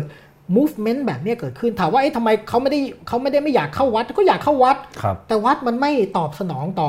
สภาพที่เปลี่ยนไปอะอ่าฮะเออเช่นวัดเปิดพื้นที่ให้ผู้หญิงไหมล่ะครับวัดเปิดพื้นที่ให้เพศทางเลือกไหมล่ะอืมอย่างเงี้ยผมคิดว่ามันมันเกิดความเปลี่ยนแปลงอะไรแบบนี้มากขึ้นครับที่มันสอดรับกับวิถีชีวิต เพราะฉะนั้นจริง ๆ มันเป็นแนวโน้มที่จะเกิดขึ้นนะอืมไอการที่มีองค์กรศาสนาที่มันมันไม่พึ่งพิงกับรัฐแล้วอะครับนะครับเพียงแต่ว่าไอ้ก้อนใหญ่มันก็ยังอยู่นะก้อนใหญ่ที่เป็นอำนาจยังอยู่ แต่นั่นนะฮะมันเป็นแนวโน้มที่จะเกิดขึ้น ซึ่งมันต้องใช้เวลาอืมแล้วก็ใช้ความเข้าใจครับผมคิดว่าตอนนี้คนกลัวอืม คนก็ตีแผ่ความกลัว ตีควาคมรับกลัวให้มันฟูขึ้นมา แต่จริงๆ มันไม่ได้มันไม่ได้เป็นอย่างนั้นนะครับครับเออผมคิดว่าประสบการณ์ในหลายประเทศที่น่าเรียนรู้เช่นอินเดียอืมอินเดียนี่เป็น secular state นะครับครับแม้ว่าโอเครัฐบาลโมดีอาจจะมีแนวโน้มเป็น nationalist ครัเป็บนครับ Hinduist นิดนึง แต่ว่าอ่าจริง ๆ แล้วโดยรัฐธรรมนูญเขาโดยหลักปฏิบัติเขาเป็นรัฐคารวาสครับแล้วเขาก็อยู่กันได้ฮะในอืมความแตกต่างหลากหลายทางศาสนาอืมอืมอืมพูดง่ายคืออ่าถ้าแบบเป็นมองไปข้างหน้าหน่อยเนี่ยห รือมองตัวอย่างจากต่างประเทศเนี่ยอืมคือในไทยเนี่ยก็ยังไม่ได้หลากหลายขนาดนั้น ใช่อืมยังหลากหลายได้กว่านี้อีก ใช่หลากหลายได้กว่านี้ แล้วก็โอกาสที่จะเปิดพื้นที่ใหม่ๆเนี่ยมันได้กว่านี้ แต่ว่ามันมันมาพร้อมกันนะอันนี้ผมก็ต้องพูดอย่างหนึ่งก็คือ secular secularization เนี่ยมาพร้อมครับกับประชาธิปไตยอ่ามันจะเกิดขึ้นไม่ได้ ถ้าครับรัฐมันไม่เป็นประชาธิปไตยครับเพราะฉะนั้นเนี่ย ก่อนที่จะแยกเรื่องนี้ ก็คือคงต้องทำให้มันเกิดสิ่งที่มันเป็นประชาธิปไตยขึ้นมาเป็นรากฐานก่อนครับผมแล้วผมคิดว่าอันนี้เป็นโจทย์สำคัญอีกอย่างหนึ่งเพราะว่าเออถ้าศาสนาจะอยู่นะ ผมคิดว่านะศาสนาจะอยู่ได้เนี่ยอ่าฮะศาสนาต้องคุยกับคุณค่าของโลกร่วมสมัย อืมอะไรที่คุณแชร์กันได้กับโลกร่วมสมัยครับ เช่นปัจจุบันถามว่าถ้าเราแชร์ไอ้คุณค่าในโลกประชาธิปไตยร่วมสมัยอะไรบ้างอ่าฮะความเท่าเทียมกันอืมสิทธิและเสรีภาอ่าพ LGBT อะไรเออเงี้ยอะไรอย่างเงี้ยไอ้ความหลากหลายการการยอมรับความหลากหลายแตกต่าง การยอมรับความเท่าเทียมกันครับการยอมรับสิทธิและเสรีภาพของคนอื่นอะไรเงี้ยไอ้คุณค่าเหล่าเนี้ยอืมมันเป็นคุณค่าที่ทุกคนมันเชิดชูอะในโลกร่วมสมัยสากลก็ได้อะครับครับในประเทศเราอาจจะมีคนไม่เชิดชูอะแต่ว่าในอืมสากลเขาเชิดชูอะอืมเพราะฉะนั้นเนี่ย ศาสนาก็ต้องถามตัวเองว่า คุณจะไปกันกับคุณค่าแบบนี้ยังไงอืมอืมหรือคุณจะขวางไว้อะครับเออ แล้วถ้าขวางมันก็จะเกิดปรากฏการณ์ของคนไม่เอาศาสนามากขึ้นไงครับ แล้วเขาก็ไม่ผิดด้วยอืมเพราะเขาเขาก็มีระบบคุณค่าของเขาอีกแบบหนึ่อืงมอืมแต่ถ้าศาสนาจอยกันได้กับคุณค่าของโลกร่วมสมัยครับศาสนาก็จะอยู่ได้อืมอืมอืมใช่เมื่อกี้กำลังจะถามเรื่องนี้พอดีเลยอืมอ่างั้นเดี๋ยวเราถามคำถามนี้ก่อนอืมเข้าคำถามจากท่านผู้ชมทางบ้านแล้วกันนะคครัรับบว่าไอ้เรื่องเอ่อ คนที่ไม่มีศาสนาหรือกระทั่งแบบไม่ระบุศาสนาเนี่ยอืมซึ่งเอาจริงๆก็เป็นปรากฏการณ์ที่เราเริ่มเห็นอืมเรียกว่ามากขึ้นเรื่อยๆแล้วกันอืมอันนี้มันมันมันเกิดเกิดจากอะไรครับเมื่อกี้อาจารย์ตุ้มก็เกรินไปนิดนึงแล้วนะอืมอืมคือผมคิดว่ามันมันเป็นกระบวนการที่ทยอยเกิดขึ้นนะครับทั้งทั้งโลกอะนะครับซึ่งมันน่าจะมาตั้งแต่ทศวรรษที่ 80 หรืออะไรเงี้ยนะครับเอ่อคือ คืออย่างที่บอกหนึ่งคนเห็นองค์กรศาสนาไม่ปรับตัวอ่าเขาก็ไม่สามารถฟิตอินกับไอสิ่งที่มันเกิดขึ้นในองค์กรรูปแบบอันค่ำครึพิธีกรรมโบราณ อะไรอย่างเงี้ยระดับครับคนแบ่งคนเป็นชนชั้นอะไรเงี้ยเขารู้สึกเขาไม่ฟิตอินกับเรื่องเหล่านี้เขาก็ออกไปนะครับครับ แล้วสถิติที่น่าสนใจก็คือคนไม่นับถือศาสนาเนี่ยมันเพิ่มมากขึ้นเรื่อยๆ จนตอนเนี้ยถ้าเขาไปจัดแลนกิ้งเนี่ยอันดับ3แล้วอะอืมในบรรดาคนนับถือศาสนาต่างๆเนี่ยมันมีเป็นอันดับ3อันดับ2อันดับ3แล้วอะอ่าฮะ ซึ่งมันเยอะมากเลยนะคครัรับบครับเออผมคิดว่านั่นแหละฮะโจทย์ใหญ่ก็คือเขาเขาเขาเห็นการไม่ปรับตัวของศาสนาอืมแล้วมันดูเทอะทะไปหมดเลยอะครับพิธีกรรมครับนะฮะรูปแบบปฏิบัติแม้กระทั่งตัวคำสอนที่มันไม่สอดรับกับคุณค่าอะไรบางอย่างในโลกร่วมสมัยเนี่ยครับเขาก็ต้องออกไปอืมเขาก็รู้สึกว่ามันไม่ได้ตอบโจทย์อะไรเขาสองก็คือ ต่อให้เขาไม่นับถือศาสนา มันไม่เหมือนโลกโบราณที่คุณอยู่กันเป็นชุมชนศาสนาอ่าแล้วอ่าสมมุติคุณไม่นับถือคุณก็อาจจะโดนลงโทษครับหรือต้องหนีไปอย่างเงี้ยครับก็คุณไม่นับถือศาสนาก็ไม่ได้มีบทลงโทษอะไร ก็อืมเป็นทางเลือกอย่างหนึ่งของชีวิตเขาครับเขาก็รู้สึกเขาสามารถใช้ชีวิตในสังคม โดยยึดถือคุณค่าอะไรบางอย่างที่เป็นกลางๆไปได้อืมแล้วก็อยู่ร่วมกับคนอื่นได้ ผมครับคิดว่าอันนี้ก็เลยเป็นปรากฏการณ์ที่มันจะเพิ่มมากขึ้นอ่าฮะครับครับผมอ่ามีคำถามเข้ามาแล้วครับนะครับ เดี๋ยวเรามาดูกัน มีศาสนาใหม่ๆที่เกิดขึ้นมาเพื่อตอบโจทย์คนยุคใหม่ไหมครับ เออถ้าพูดถึงศาสนาใหม่เนาะคือมันมีเขาเนี่ยไอ้ลัทธิพิธีเนี่ยมันมีเยอะอ๋อนะครับอ่าอันนี้ก็สำหรับคนที่ชอบพิธีกรรมหรือชอบอะไรอย่างนั้นนะครับแต่ส่วนศาสนาที่มันมีตอบโจทย์คนรุ่นใหม่ ผมก็คิดว่าก็ก็พยายามเขาก็คิดกันมาเรื่อยฮะๆนะครับเอ่ออย่างล่าสุดก็มีศาสนาซาตานิกใช่ไหมหรืออะไรเงี้ยที่คุณแบบคุณไม่เอาพระศาสนาจักรอะหรืออมอืมศาสนาที่มันไปเกี่ยวพันกับเรื่องสิ่งแวดล้อมนะครับครับมันมีครับพวกดิวเอจที่เออโลกนี้จักรวาลนี้มันมีจิตวิญญาณอยู่แล้วก็ เขาก็อยากจะเข้าไปสารสัมพันธ์กับไอ้พลังของเรื่องพวกนี้แล้วก็อยู่ในโลกด้วยความรักต่อสิ่งแวดล้อมมีฮะครับมันมีอยู่เพียงแต่ว่าในบ้านเราเนี่ยมันอืมมันอาจจะน้อยฮะมันไม่เหมือนโลกตะวันตก เราก็อาจครัจะบไม่ค่อยเห็นตัวอย่างเท่าไหร่อืมนะครับ แต่ถามว่ามีไหมมีแล้วก็อืมมีมากขึ้นเรื่อยๆด้วย บางทีก็มีอันขำๆที่เราชอบแซวกันอะศาสนาเบคอนศาสนาอะไรเงี้ยโอเค มันจริงจังแค่ไหนผมก็ไม่รู้นะเออแต่ว่าเออมันก็มีคนคิดออกมาเรื่อยๆอะฮะอืมครับอืมพอฟังนี้ก็น่าคิดต่อว่าเออ สุดท้ายแล้วเนี่ยพอเออถ้าคนไม่มีศาสนาหรือไม่นับถือศาสนาเนี่ยมันขึ้นถึงอันดับสามได้เนี่ยอืมอืมมันหมายความว่าเอ่อในแง่หนึ่งเนี่ยศาสนาก็อาจจะไม่ได้ฟังก์ชันอืมกับยุคสมัยนี้แล้วหรือเปล่าหรือว่า หรือว่าเพียงแต่ยังปรับตัวยังหาวิธีทางของตัวเองในโลกยุคใหม่ไม่เจอฮะคือผมคิดว่าหนึ่งก็โอเคยังเอ่อคิดว่าอันน่าจะเป็นอันหลังนะก็คือยังอืมหาที่ทางที่ตัวเองจะอยู่ได้ครับคือคืออันนี้จริง ๆ มันไม่ได้เป็น มันไม่ได้เป็นปัญหาของคนไม่นับถือศาสนาเออมันเป็นปัญหาของศาสนาเองเออว่าถ้าคุณยังอยากจะยืนยันตัวเอง ว่าคุณมีค่าสมควรแก่การอยู่ในโลกทุกวันนี้เนี่ยอืมคุณจะต้องทำยังไงอ๋อคือผมาฮะผมคิดว่ามันมีตัวอย่างหลายกรณีนะฮะครับกรณีคริสตจักรโรมันคาทอลิกเนี่ยฮะเป็นกรณีที่น่าสนใจว่าเขาก็คิดว่าโอเคฉันปรับครับแต่ฉันไม่เปลี่ยนอืมอืมแล้วถ้าเราบอกว่าเขาเป็น conservative เขาก็จะยิ้มรับแล้วบอกว่า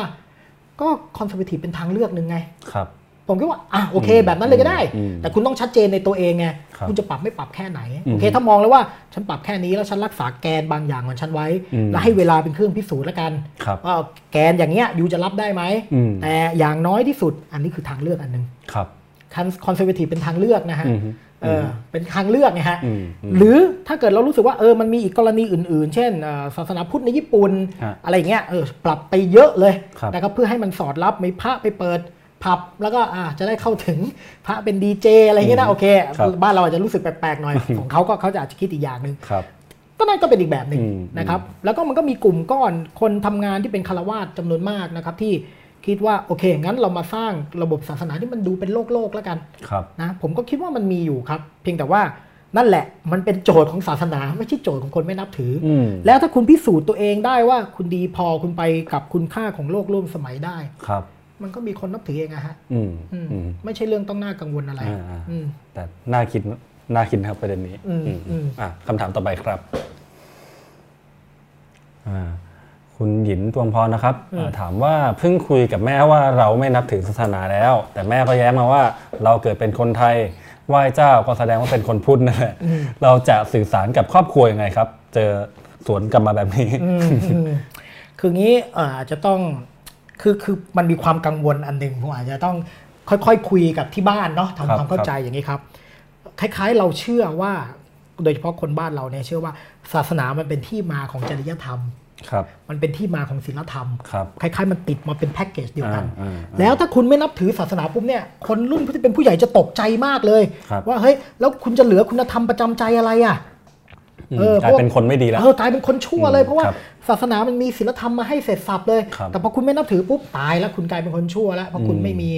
ระบบศีลธรรมอะไรครับผมคิดว่าเราก็ต้องชี้แจงให้คนเข้าใจว่า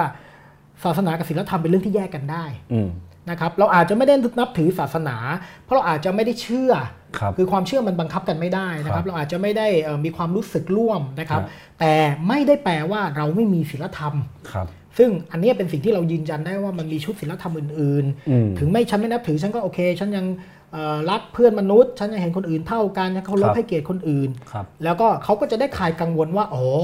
โอเค ฉันจะได้ไม่ต้องกังวลว่าถ้าอยู่ไม่มีศาสนาแล้วอยู่จะกลายเป็นคนไม่ดีอะเออผมคิดว่าอันเนี้ยเป็นสิ่งแรกที่อาจจะต้องทำความเข้าใจครับแล้วคิดว่าถ้าเกิดคุยกับเขาในเบื้องต้นอย่างนี้ได้นะครับอ่แล้วก็ค่อยปรับ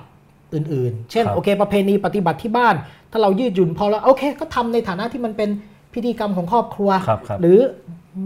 หามุมมองที่เราจะอยู่ร่วมกันอะอืมผมว่าอาจอืจะมต้องค่อยๆปรับครับครับครับผมคำถามต่อไปครับ ในประเทศอื่นๆเขามีการขายเครื่องรางของขลังนอกวัดแบบไทยไหม แล้วอาจารย์คิดว่าการที่เครื่องรางถูกนำมาซื้อขายต่อนอกศาสนสถาน เช่นนี้ เป็นผลเสียกับผู้ซื้อและผู้มีศรัทธาความเชื่อหรือเปล่าอือฮึอืมเดี๋ยวผมขอประมวลความคิดก่อนนะครับในประเทศที่เขามีการขายเครื่องรางของขลังนอกวัดมันก็มีฮะอืมที่อื่นเขาก็อาจจะมีแต่ว่าคือต้องเข้าใจอย่างหนึ่งว่าเวลาอย่างเราไปเที่ยวประเทศอื่น ๆ แล้วก็ขายเครื่องรางของขลังอะไรเนี่ยเขาอาจจะมองมันสองมุมอะอ่าคือมุมหนึ่งมันเป็นของที่ระลึกครับ นะครับ เช่นเราไปวัดบางไปสถานที่สำคัญอะไรเงี้ยมันก็มีเป็นของที่ระลึกอืมนะครับ แล้วก็อาจจะโอเคมีมุมศักดิ์สิทธิ์แต่ก็ไม่ได้เยอะขนาดนั้นไม่ได้คิดเท่าครับเราครับนะครับ มันก็มีนะครับอืมแล้วก็ถ้าเกิดคิดว่าการที่เครื่องรางของขลังถูกนำมาซื้อขายนอกศาสนสถานจะเป็นผลเสียไหมคือผมคิดว่าอยู่ที่เรามองเครื่องรางของขลังแบบไหนอะครับมองว่ามันเป็นส่วนหนึ่งของการตลาดทั่วไปโอเค ก็คงจะต้องไปถกเถียงกันว่าเอออมมันเป็นการตลาดที่มันเข้าท่าไหม นะครับ แต่ถ้าเป็นในแง่ความเชื่อผมก็ไม่เห็นว่ามันจะมีปัญหาอะไรนะ เพราะว่าถามว่าเอ๊ะ แล้วถ้ามันผลิตโดยองค์กรหรือศาสนาหรือวัดมันดีกว่าข้างนอกยังไงอะเอออืมใช่ไหมแต่คนอาจจะกังวลว่าอ๋อก็ถ้ามันออกจากวัดก็คือ มันก็ไปบำรุงศาสนาสถานไงเล่าอืมอ้าวแต่เขาก็ขายใช่ไหมล่ะครับครับเออแต่ถ้าเอกชนเขาบอกเอ้าฉันก็ขายฉันไม่ได้หลอกอยู่ว่าฉันเอาไปทำประโยชน์ฉันก็อ่าฮะขายเนี่ยผมก็ครับคิดว่าแฟร์อืมก็ไม่ต่างกันอืมครับอืม โอเคครับครับคำถามต่อไปครับ ในขณะที่สังคมสมัยใหม่ทำให้ศาสนาต้องปรับตัว ขณะเดียวกันก็มีกลุ่มคนที่ออกมาบอกว่า การนำสัญลักษณ์ทางศาสนาไปตกแต่งไปสร้างใหม่ในเชิงศิลปะ ถือเป็นการลบหลู่เช่นบิลบอร์ดขนาดใหญ่ที่ขึ้นว่าพระพุทธรูปไม่ใช่ของตกแต่งอืมอาจารย์มองเรื่องนี้ยังไงครับ แล้วการตกแต่งหรืออะไรทำนองนี้เนี่ยถือเป็นการลบหลู่หรือเปล่า อันนี้เนี่ยประเด็นก็คือ ต้องนิยามเขาลบหลู่ว่าคืออะไรครับ คือผมคิดว่ามันมีมันมีความคิดที่ต่างกันต่อการทรีตสิ่งเคารพในศาสนาอยู่อืมนะครับมันมีหลายหลากหลายมุมมองมากเลย เช่นถ้าเราถ้าเรามองมันในเชิงศิลปะนะ เช่นครับสมมุติว่ามันมีมันเคยมีงานใหญ่ ๆ ของการแสดงทางศิลปะในโลกตะวันตกนะครับ เช่นอืมเอ่อมีพระพุทธรูปองค์ใหญ่ๆ แล้วเราก็ไปคว่ำไว้ในสวนสาธารณะครับอ่าแล้วก็มีเด็กขึ้นไปปีนป่ายอืมอะไรต่างๆนะฮะอืมหรือว่ามันมีศิลปินจีนน่ะที่ทำครับแบบพระพุทธรูป เป็นเสียนพังๆอยู่ในห้องสี่เหลี่ยมอะไรเงี้ยนะฮะอืมผมคิดว่าถ้าเป็นในเชิงศิลปะเนี่ยผมคิดว่าก็ต้องพิจารณาก่อนว่าสารที่เขาส่งเข้ามาคืออะไรอะอ่าใช่ไหมเช่นไอ้นั้นเนี่ยเขากำลังพูดว่าเฮ้ยถ้าอยู่ทำลายความศักดิ์สิทธิ์ของพระพุทธรูปในแบบอืมที่มันเป็นเนี่ยอืมแล้ว คนมันกลับเข้าถึงได้อะครับเด็กๆก็สามารถเข้าไปใกล้ได้ ทุกคนรู้สึกเป็นมิตรกับรูปเคารพอันนั้นอือฮึหรือรูปที่ศิลปินจีนทำมันก็คือเรื่องของเออการพูดถึงศาสนาที่มันโดนทำลายไปในทิเบตครับแต่มันกลับกลายเป็นผลดีนะครับมันครับทำให้พุทธศาสนาแบบทิเบตเนี่ยมันเติบโตในอีกแบบในโลกตะวันตกอืมได้อืมอืมผมคิดว่าเนี่ยคอนเทนต์พวกเนี้ยเป็นสิ่งที่เราจะต้องคิดก่อน ไม่ใช่ว่าถ้าคุณไม่ตั้งพระพุทธรูปไว้ในหิ้งพระปุ๊บมันจะเลวร้ายทุกกรณีอืมนะครับ และต่อให้ต่อให้นะครับ ต่อให้เขาไม่ได้คิดเหมือนเรา เราก็ชี้แจงเข้าไปฮะว่าเออเราเชื่อแบบนี้อะอืมแต่สุดท้ายสิทธิที่เขาจะทำให้ทำมันอยู่ที่เขาอะครับ ผมคิดว่ามันก็มันก็เป็นเรื่องของการการคุยกันมากกว่าการมองว่ามันเรื่องผิดหรือไม่ผิดอะครับไม่รู้นะสำหรับผมนะครับ แล้วผมคิดว่าเอ่อแล้วถ้าเรามีความมั่นอกมั่นใจพอว่าเอ่อเราสามารถอยู่กับศาสนธรรมได้ โดยที่เห็นสัญลักษณ์เป็นสัญลักษณ์อะครับอืมมันก็จะมีความชัดเจนเอง แต่เมื่อไหรก็ตามที่เราไม่เห็นสัญลักษณ์เป็นสัญลักษณ์อืมอันนั้นแหละมันจะเริ่มมีอะไรมามากขึ้นอืมผมว่ามันอาจจะต้องตั้งต้นตรงเนี้ยอืมอืมครับครับ โอเคครับคำถามต่อไปครับ ในโลกสมัยใหม่ ศาสดายังเป็นสิ่งที่คนให้ความสำคัญอันดับแรก ๆ อยู่หรือไม่ มีศาสนาไหนที่อาจารย์มองว่า คนยึดศีลธรรมหรือหลักการมากกว่าตัวศาสดาไหมครับ อืมอืมถ้าศาสดาหมายถึงผู้ก่อตั้งศาสนาเนาะอ่าอ่าฮะ ผมคิดว่าในโลกสมัยใหม่เนี่ยนะครับอ่ามันก็มีมันก็มีตัวอย่างให้เห็นว่าเอ่อศาสดาหรือแม้แต่นักบวชครับอาจจะไม่ได้ไม่ได้เป็นสิ่งสำคัญอันดับหนึ่งแล้วนะครับ ผมคิดว่าในโลกสมัยใหม่ ศาสนาจะถูกปรับไปสู่สิ่งที่เราเรียกว่าจิตวิญญาณอืมที่เราเรียกว่า spirituality อะนะครับมันไม่เป็น religion แล้วนะครับพอมันเป็นสิ่งที่เราเรียกว่าจิตวิญญาณปุ๊บเนี่ยแปลว่าอะไรแปลว่ามันเข้าไปถึงตัวคำสอน ตัววิถีปฏิบัติมากกว่าตัวที่เป็นพิธีกรรมหรือตัวสัญลักษณ์ครับแล้วพอมันเป็นแบบนั้นปุ๊บผมคิดว่ามันเหมือนคนอ้าแขนอย่างเงี้ยอืมเชื้อเชิญให้คนที่โอเคยูอาจจะไม่ได้เชื่อในพิธีกรรมยูอาจจะไม่ได้เคารพสัญลักษณ์แบบเดียวกันครับครับแต่มันสามารถมาจอยอะไรบางอย่างร่วมกันได้ครับผมคิดว่าเนี่ยต่างหากที่อ่าที่มันจะกลายเป็นศาศาสนาในโลกสมัยใหม่อืมเพราะฉะนั้นศาสดาอ่าพิธีกรรมอ่า รูปแบบสัญลักษณ์อะไรต่างๆเนี่ยครับมันจะลดความสำคัญลงอืมมันจะมันจะกลายมาเน้น แล้วผมคิดว่าเอ้ถ้ามีตัวอย่างไหมของศาสนาไหนครับผมคิดว่าเดี๋ยวเนี้ยทุกศาสนามันเริ่มปรับมาแนวนี้หมดแล้วแหละเออแต่มันอาจจะเป็นกลุ่มก้อนเล็กครับๆผมว่าพุทธศาสนาเป็นตัวอย่างที่ชัดนะครับเอ่อพุทธศาสนาเนี่ยมันมีพุทธศาสนาที่เป็นพุทธศาสนาในโลกตะวันตกอืม ซึ่งน่าสนใจมากเลยนะครับอ่าอ่าเพราะเขาบอกว่าเขาเป็นพุทธศาสนาแบบตะวันตกอ่าเรานึกว่าโอ้พุทธศาสนานี่เป็นศาสนาเอเชียครับนะครับเออแต่ว่ามันมีพระธรรมจารย์บางองค์ชาวทิเบต แล้วก็ไป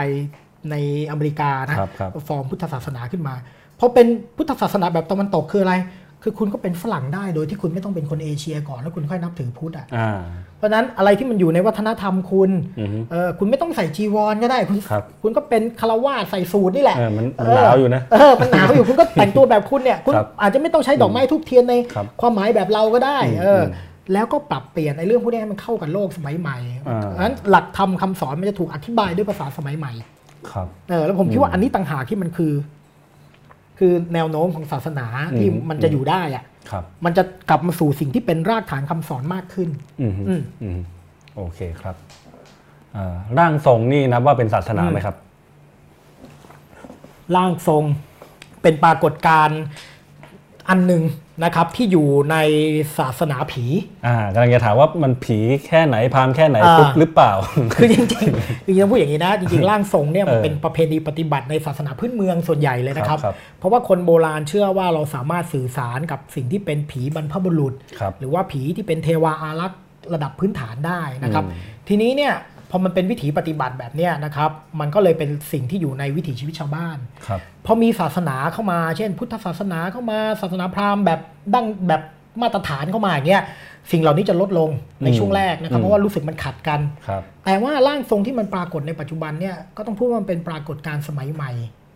ที่มันพยายามจะแทรกตัวขึ้นมาอืมนะครับ เนื่องจากผีมันที่ไม่พอแล้วอะเอออ๋อนั้นร่างทรงเหล่าเนี้ยจริง ๆ เดิมมันก็คือศาสนาผีนั่นแหละครับนะครับ แล้วก็ค่อยๆพยายามเอากลายเป็นเทพฮินดูบ้างเป็นอะไรบ้างเพื่อ มันก็เปลี่ยนแปลงนะเออออฮึผีเนี่ยไปพูดชื่อผีสักคนองค์หนึ่งไม่มีใครรู้จักอะเอออ่าฮะมันก็เลยเกิดการเปลี่ยนแปลงของร่างทรงแล้วมันก็กลายเป็นเขาแบบหนึ่งในสังคมไทยอืมฮึมันไม่นับเป็นศาสนาแล้วครับอาจจะเป็นเขาคือเป็นลัทธิพิธีครับเพราะว่ามันไม่ได้มี set up ระบบศีลธรรมชัดเจนแบบศาสนาอืมฮึแต่มันเป็นระบบความเชื่อพิธีกรรมที่มันอ้างอิงอืมศาสนาแค่นั้นเองอ่าฮะอืมอืมฮึโอเคครับ คนรายได้น้อยมักถูกมองว่าเชื่อในเรื่องไสยศาสตร์ เชื่อในสิ่งที่ถูกมองว่างมงายอืมแต่ในอีกด้านหนึ่ง คนชั้นกลางจำนวนไม่น้อยก็มีความเชื่อในทำนองเดียวกัน เช่น เชื่อในเครื่องรางของขลัง อาจารย์คิดว่าปรากฏการณ์นี้มันสะท้อนอะไรครับ โอ้เอาจริง ๆ แล้วผมกลับคิดว่าลูกค้าของเครื่องรางของขลังคือคนชั้นกลาง อ่าสัดส่วนใหญ่ซะส่วนใหญ่ฮะครับผมคิดว่าถ้าลองสำรวจเชิงสถิตินะ จริง ๆ คนที่มีเอ่อเศรษฐสถานะประมาณกลางๆเนี่ยโดยเฉพาะคนกรุงเนี่ยนั่นแหละคือลูกค้าสำคัญที่สุดของระบบเครื่องรางของขลังครับไม่ใช่ชาวบ้านอืมชาวบ้านก็มีแต่เขามีแบบของเขาแต่เช่นชาวบ้านเขาอาจจะหมายความว่าอันนี้ลองเดานะครับ เช่นอ่าแบบว่าอะไปขูดต้นกล้วยอ่าๆๆขอหวยโเคอะไรเงี้ยโอเคโอเคอันนั้นก็อาจจะเป็นอีกแบบหนึ่งแต่หมายถึงว่าถ้าในแง่ว่าผมคิดว่ามันไม่ต่างกันเลยในปัจจุบันแล้วเผลอๆคนชั้นกลางเยอะกว่า มันบอกอะไรอืมผมคิดว่ามันบอกว่า เวลาอย่างที่บอกฮะเวลาเครื่องรางของขลังมันมันมีมูลค่าสูง หรือมันมันได้รับความนิยมเนี่ยมันสะท้อนว่าสังคมกำลังป่วยไข้นะส่วนหนึ่งอืมคือสังคมเนี่ยมันคุณไม่มีที่พึ่งครับอะไรอื่นนะครับ คุณไม่สามารถฟิตอินกับศาสนาแล้วเพราะฮะคุณไม่ไม่ไม่ไม่เข้ากับมันไม่ได้อะครับแล้วก็คุณก็จะไปหวังให้เกิดสภาพชีวิตที่ดีขึ้น โดยรัฐคุณก็หวังไม่ได้ หวังไม่ได้อีกหวังไม่ได้มันจะเหลืออะไรละฮะชีวิตอืมเพราะฉะนั้นเนี่ยหนทางเดียวที่คุณจะรู้สึกอบอุ่นปลอดภัย ครับคุณก็ต้องไปอาศัยความเชื่อไสยศาสตร์เครื่องรางของขลังครับเพื่ออะเดี๋ยวจะได้ถูกหวยสักงวดหนึ่งอืมหรือว่าอะอย่างน้อยเดี๋ยวงานเขาจะได้ไม่ไล่ออกอะไรประมาณเนี้ยครับนะคครัรับบมันก็มีอะไรแบบนี้อยู่อืมเออจริง ๆ มันสะท้อนความไม่มั่นคงของทุกอย่างอะในสังคมเศรษฐกิจสังคมครับการเมืองครับอืมฮึอืมฮึคุณอามนะครับถามว่าอาจารย์คิดว่า secularism หรือการนำหลักการการสอนของศาสนาศาสนามาแล้วอือฮึจากนั้นนำศาสนาออกไปหรือไม่ และ morality ของ secularism มาจากไหนครับ ถูกพัฒนามายังไง คืออย่างนี้เวลาพูดเรื่อง secularism อืมหรือการแยกรัฐออกจากศาสนาเนี่ยนะครับ ครับครับ มันไม่ได้แปลว่าเราเอาหลักการศาสนาออกไปจากศาสนา แต่มันคือการที่ทำให้ศาสนากับรัฐมีระยะห่างกัน ครับ นะครับ ส่วนพอมันมีระยะห่างกันปุ๊บเนี่ยองค์กรศาสนาจะสอน จะมีการดำเนินการอะไรมันก็ทำในรูปของเอกชนฮะ นะแล้วก็ตราบใดที่มันไม่ไปละเมิด นะครับละเมิดสิทธิไปกระทำความผิดละเมิดสิทธิคนอื่น ก็สอนไปครับนะครับผมคิดว่าอันนั้นคือความหมายของ secularism อืมนะมันไม่อืมมันแค่แยกออกจากรัฐครับเท่านั้ครันบเอง ส่วน morality ของ morali เอ่อของ secularism นะครับระบบศีลธรรมของมันครับครับมันก็เป็นศีลธรรมที่เป็นคุณค่าของโลกร่วมสมัยนั่นแหละอืมคือศีลธรรมในระบบประชาธิปไตยอะครับซึ่งผมคิดว่ามันก็เป็นเรื่องพื้นฐานทั่วไปฮะอืมฮึอืมอืมฮึคำถามต่อไปครับ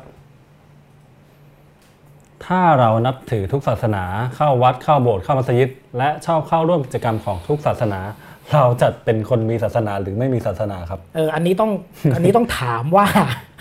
คืออย่างนี้มันก็ดูสนุกดีนะ ผมก็ชอบนะครับครับคือผมก็ผมก็ชอบไปทั่วแหละอ่าแต่ผมคิดว่าเอาจริง ๆ แล้วเนี่ยนะครับคล้ายๆเราอาจจะต้องกลับมาถามตัวเองว่า เวลาเรานิยามว่าเรามีศาสนาหรือไม่มีเนี่ยอ่าเรานิยามผ่าน องค์ประกอบอะไรของศาสนาอืมผมคิดว่าถ้าเราเรารู้สึกว่ามันมีระบบศีลธรรม หรือเออระบบจริยธรรมอะไรบางอย่างของศาสนาที่เราใช้นะครับครับเอ่อแล้วเราก็ฟิดินกับมันใช้กับมันได้เนี่ยผมว่าอืมโอเคเราอาจจะนิยามว่าเราเป็นคนมีศาสนาครับด้วยองค์ประกอบนั้นก็ได้อืมแต่ว่าถ้าเป็นเมื่อก่อนนะครับเอ่อเขาก็จะบอกว่าศาสนาเนี่ยมันเป็นแพ็กเกจอืมเวลาคุณบอกว่าคุณนับถือศาสนา แปลว่าคุณยอมรับแพ็กเกจอืม เออคือปัจจุบันโลกมันหลากหลายมากเราอาจจะแค่เอาบางส่วนนะอ่าแต่ว่าถ้าเป็นสมัยก่อนเนี่ยนะนิยามของการนับถือศาสครันาบคือคุณยอมรับแพ็กเกจอ๋อแพ็กเกจนี่คืออะไรบ้างก็คือโลกทัศน์ ครับคุณมองโลกยังไงอืมนะชีวทัศน์คุณมองชีวิตยังไงครับนะครับแล้วเออเชื่อเรื่องนะอย่างถ้าเราเชื่อเรื่องโลกนี้โลกหน้า เราเชื่อว่าชีวิตมีความมีความทุกข์มีหนทางพ้นทุกข์อันนี้มันคือระบบโลกทัศน์ชีวทัศน์อืมแล้วเรารับแพ็กเกจนี้มาใช้อืมนะครับอันนี้แหละเรียกว่าการครับการเป็นคนมีศาสนา แต่เราจะใช้แพ็กเกจไหนอ่าฮะอันเนี้ยก็คืออีกเรื่องหนึ่งอืมเราจะใช้แพ็กเกจที่เรียกว่านิยามแบบพุทธอืมแพ็กเกจที่เรียกว่าคริสต์ครับหรือว่าเราอาจจะอยากมีเองคือหยิบแต่ละเอออันมา Mix mix เออมิกเออก็โอเคอาจจะเป็นอีกสิ่งหนึ่งที่เรียกว่าจิตวิญญาณก็ได้เอออาจจะไม่ต้องใช้คำว่าศาสนาก็ได้ครัผมบอาจจะใช้คำว่าจิตวิญญาณน่าจะครับน่าจะสอดคล้องกว่าอืมครับอืมโอเคคำถามต่อไปครับ สร้างประชาธิปไตยให้เป็นฐานศาสนา อาจยากกว่า อาจารย์พอมีไอเดียให้สร้างชุดความเชื่ออะไรให้เป็นฐานให้กับประชาธิปไตยในบ้านเราไหม ครับโอ้โหคือผมคิดว่าเออแต่จริง ๆ เพื่อนผมนะครับคือวิจักรพาณิชย์เนี่ยครับพูดว่าจริง ๆ ประชาธิปไตยเนี่ยมันมีเซนส์ของศาสนานะอ่าคือคุณจะเชื่อมั่นในประชาธิปไตยได้เนี่ยมันมีสปิริตบางอย่างนะครับครับเช่นเอ่อสปิริตของการเชื่อว่าคนเราเท่ากันน่ะอืมผมว่าสปิริตแบบเนี้ยมันมี sense คล้ายๆศาสนาอยู่ครับครับเพราะฉะนั้นผมถึงคิดว่ามันอาจจะไม่ต้องเอาศาสนามาเป็นรากประชาธิปไตย หรือประชาธิปไตยเป็นรากศาสนาแต่มันจอยกันครับเออถ้าเรา ถ้าเราสามารถเอาคุณค่าสองอย่างมาจอยกันผมว่ามันจะไปด้วยกันเกิดขึ้นพร้อมกันอืมนะครับ เช่นเนี่ยความเชื่อเรื่องทุกคนเท่าเทียมกัน ทุกคนมีศักยภาพที่จะบรรลุสิ่งที่สูงที่สุดในชีวิตครับมีศีลธรรมที่เอื้อต่อความรักความเมตตาต่อกันเนี่ยผมคิดว่ามันมันไปกันได้ แล้วก็มันอาจจะเป็นฐานของกันและกัน แต่ถ้าโอเคอยากอย่างโจทย์ที่ส่งมาเนี่ยอะครับถ้าถ้าลองโอเคเอาเริ่มจากศาสนาก่อน ผมก็ศาสนาก็ต้องปรับไปในทางนั้นอืมแล้วมันก็อาจจะช่วยให้เกิด บรรยากาศที่มีจิตวิญญาณคล้ายคลึงกับประชาธิปไตยขึ้นมาครับแล้วมันก็จะนำไปสู่ คือจริง ๆ เนี่ยของไทยเรามันคล้าย ๆ มันเป็นอุปสรรคต่อกันนะแล้วศาสนาในแง่หนึ่งก็เป็นอุปสรรคต่อวิธีคิดแบบประชาธิปไตยใช่ไหมครับ เราไม่ได้พูดถึงพูดถึงตัวประชาธิปไตยในระบบนะ เราพูดถึงตัววิธีคิดอะครับเออ มันก็อาจจะต้องปรับอืมปรับวิธีคิดให้มันจูนกันได้ ครับผม ในฐานะที่อาจารย์ได้คลุกคลีกับนักศึกษารุ่นใหม่ อาจารย์คิดว่าคนรุ่นใหม่นับถือศาสนาน้อยลงน้อยลงไหมเพราะอะไร ในขณะที่วัยรุ่นหลายคน เชื่อเรื่องเสื้อสีมงคลอืมหินนำโชค อาจารย์คิดว่าทำไมความเชื่อเหล่านี้ถึงมีอิทธิพลมากขึ้นในคนกลุ่มนี้ครับอ่าฮะอืมเอ่อผมอยู่กับนักศึกษานะครับ แล้วก็ผมก็ลองสำรวจเล่นๆมาหลายปีอ่านะผมก็พบว่าเออเขานับถือศาสนาน้อยลง แต่ว่าการนับถือศาสนาน้อยลงเนี่ยเขามีหลายแบบนะครับครับแบบที่เขาอิกนอไปเลยคือเขาไม่สนใจ เพราะว่าเขาคิดว่ามันไม่เกี่ยวอะไรกับชีวิตเขาก็มีครับแต่แบบที่กำลังพิจารณาก็มี คือรีรออยู่อืม ขอขอศึกษาก่อนอีกนิดนึงครับซึ่งผมคิดว่านี่เป็นแง่ดีนะครับฮะคือถ้าเรายังไม่ตัดสินใจอะไรแล้วเราขอศึกษาก่อนเพื่อเราจะได้มั่นใจก็ก็อาจจะเป็นแง่ดีของคนรุ่นใหม่ด้วยอืมส่วนคนที่เขาชอบเครื่องรางของขลังอืมชอบอะไรเนี่ย อันนี้ก็ไม่ต่างกันกับคนส่วนใหญ่ฮะที่ครับรู้สึกว่าชีวิตมันต้องการที่พึ่งต้องการอะไรอย่างเงี้ยแล้วในแง่หนึ่งเนี่ยนะครับ วงการเครื่องรางนี่มันก็ร้ายนะคือ มันสามารถผลักให้เครื่องรางเหล่านี้กลายเป็นสิ่ครับที่เป็นแฟชั่นอืมเพราะฉะนั้นเนี่ยถ้าเขาจะรับไอ้ของพวกนี้มา มันก็เก๋บวกศักดิ์สิทธิ์อะครับมันศักดิ์สิทธิ์เฉยๆก็อาจจะไม่ใช้อะอืมเออแต่มันพอมันเก๋ด้วยมันเกี่ยวพันกับความเป็นแฟชั่น หรือความเป็นสมัยนิยมด้วยเขาก็นักศึกษาก็เป็นกลุ่มหนึ่งฮะที่ครับที่ที่ชอบเรื่องพวกนี้อยู่แล้วอืมอืมอืมโอเคครับครับคำถามถัดไปครับอ่าอยากทราบเรื่องการก่อการร้ายที่นำอืมศาสนาเป็นเครื่องมือครับ อาจารย์มองเรื่องนี้ไงอ่าฮะ จริง ๆ แล้วเนี่ยนะครับอาจจะต้องเริ่มอย่างนี้เนาะเอ่อในศาสนาเนี่ยนะครับโดยเฉพาะในในศตวรรษเอ่อในในตั้งแต่ปี 90 มาเนี่ยนะครับจริง ๆ ก่อนหน้าปี 90 ด้วยซ้ำนะก็คือในศตวรรษที่ 20 มาเนี่ยนะครับมันเริ่มมีแนวโน้มอันหนึ่งที่เรียกว่า fundamentalism อืมนะครับหรือว่าเราอาจจะเรียกว่าพวกรากฐานรากฐานนิยมครัทาบงศาสนาครับพวกนี้ก็พยายามจะกลับไปสู่เอ่อ ความมั่นอกมั่นใจว่าศาสนาเนี่ยมันจะต้องดำรงอยู่ครับนะฮะโดยอาจจะใช้วิธีการเปลี่ยนแปลงในเชิงอนุรักษ์นิยมมากขึ้นอือฮึนะครับกลับมาสู่ความเป็นผู้ชายเป็นศูนย์กลาง กลับมาสู่การเอื้อต่อการใช้ความรุนแรงบางกรณีครับความรู้สึกว่าโดนคุกคามอือฮึโดยโลกตะวันตก โดยความเป็นสมัยใหม่ครับนะครับเพราะฉะนั้นพวกนี้เนี่ยถ้าเขาถูกรู้สึกว่าอัตลักษณ์เขาโดนท้าทายมากขึ้นเรื่อยๆเนี่ยครับมันมีแนวโน้มที่จะทำให้เกิดความรุนแรงขึ้นอืมอืมนะครับอันนี้เป็นรากฐานนะครับ แล้วจาก fundamentalism ก็มีโอกาสที่จะพัฒนาไปเป็น terrorism อ๋อหรือการก่อการร้ายครับนะครับซึ่งจริงๆ มันเริ่มจากฐานคิดก่อนอืมนะครับแล้วนี่มันมีแต่แต่บางคนก็จะบอกว่าเออมันแยกกันได้ เพราะจริงๆ ถ้าเราไปดูใน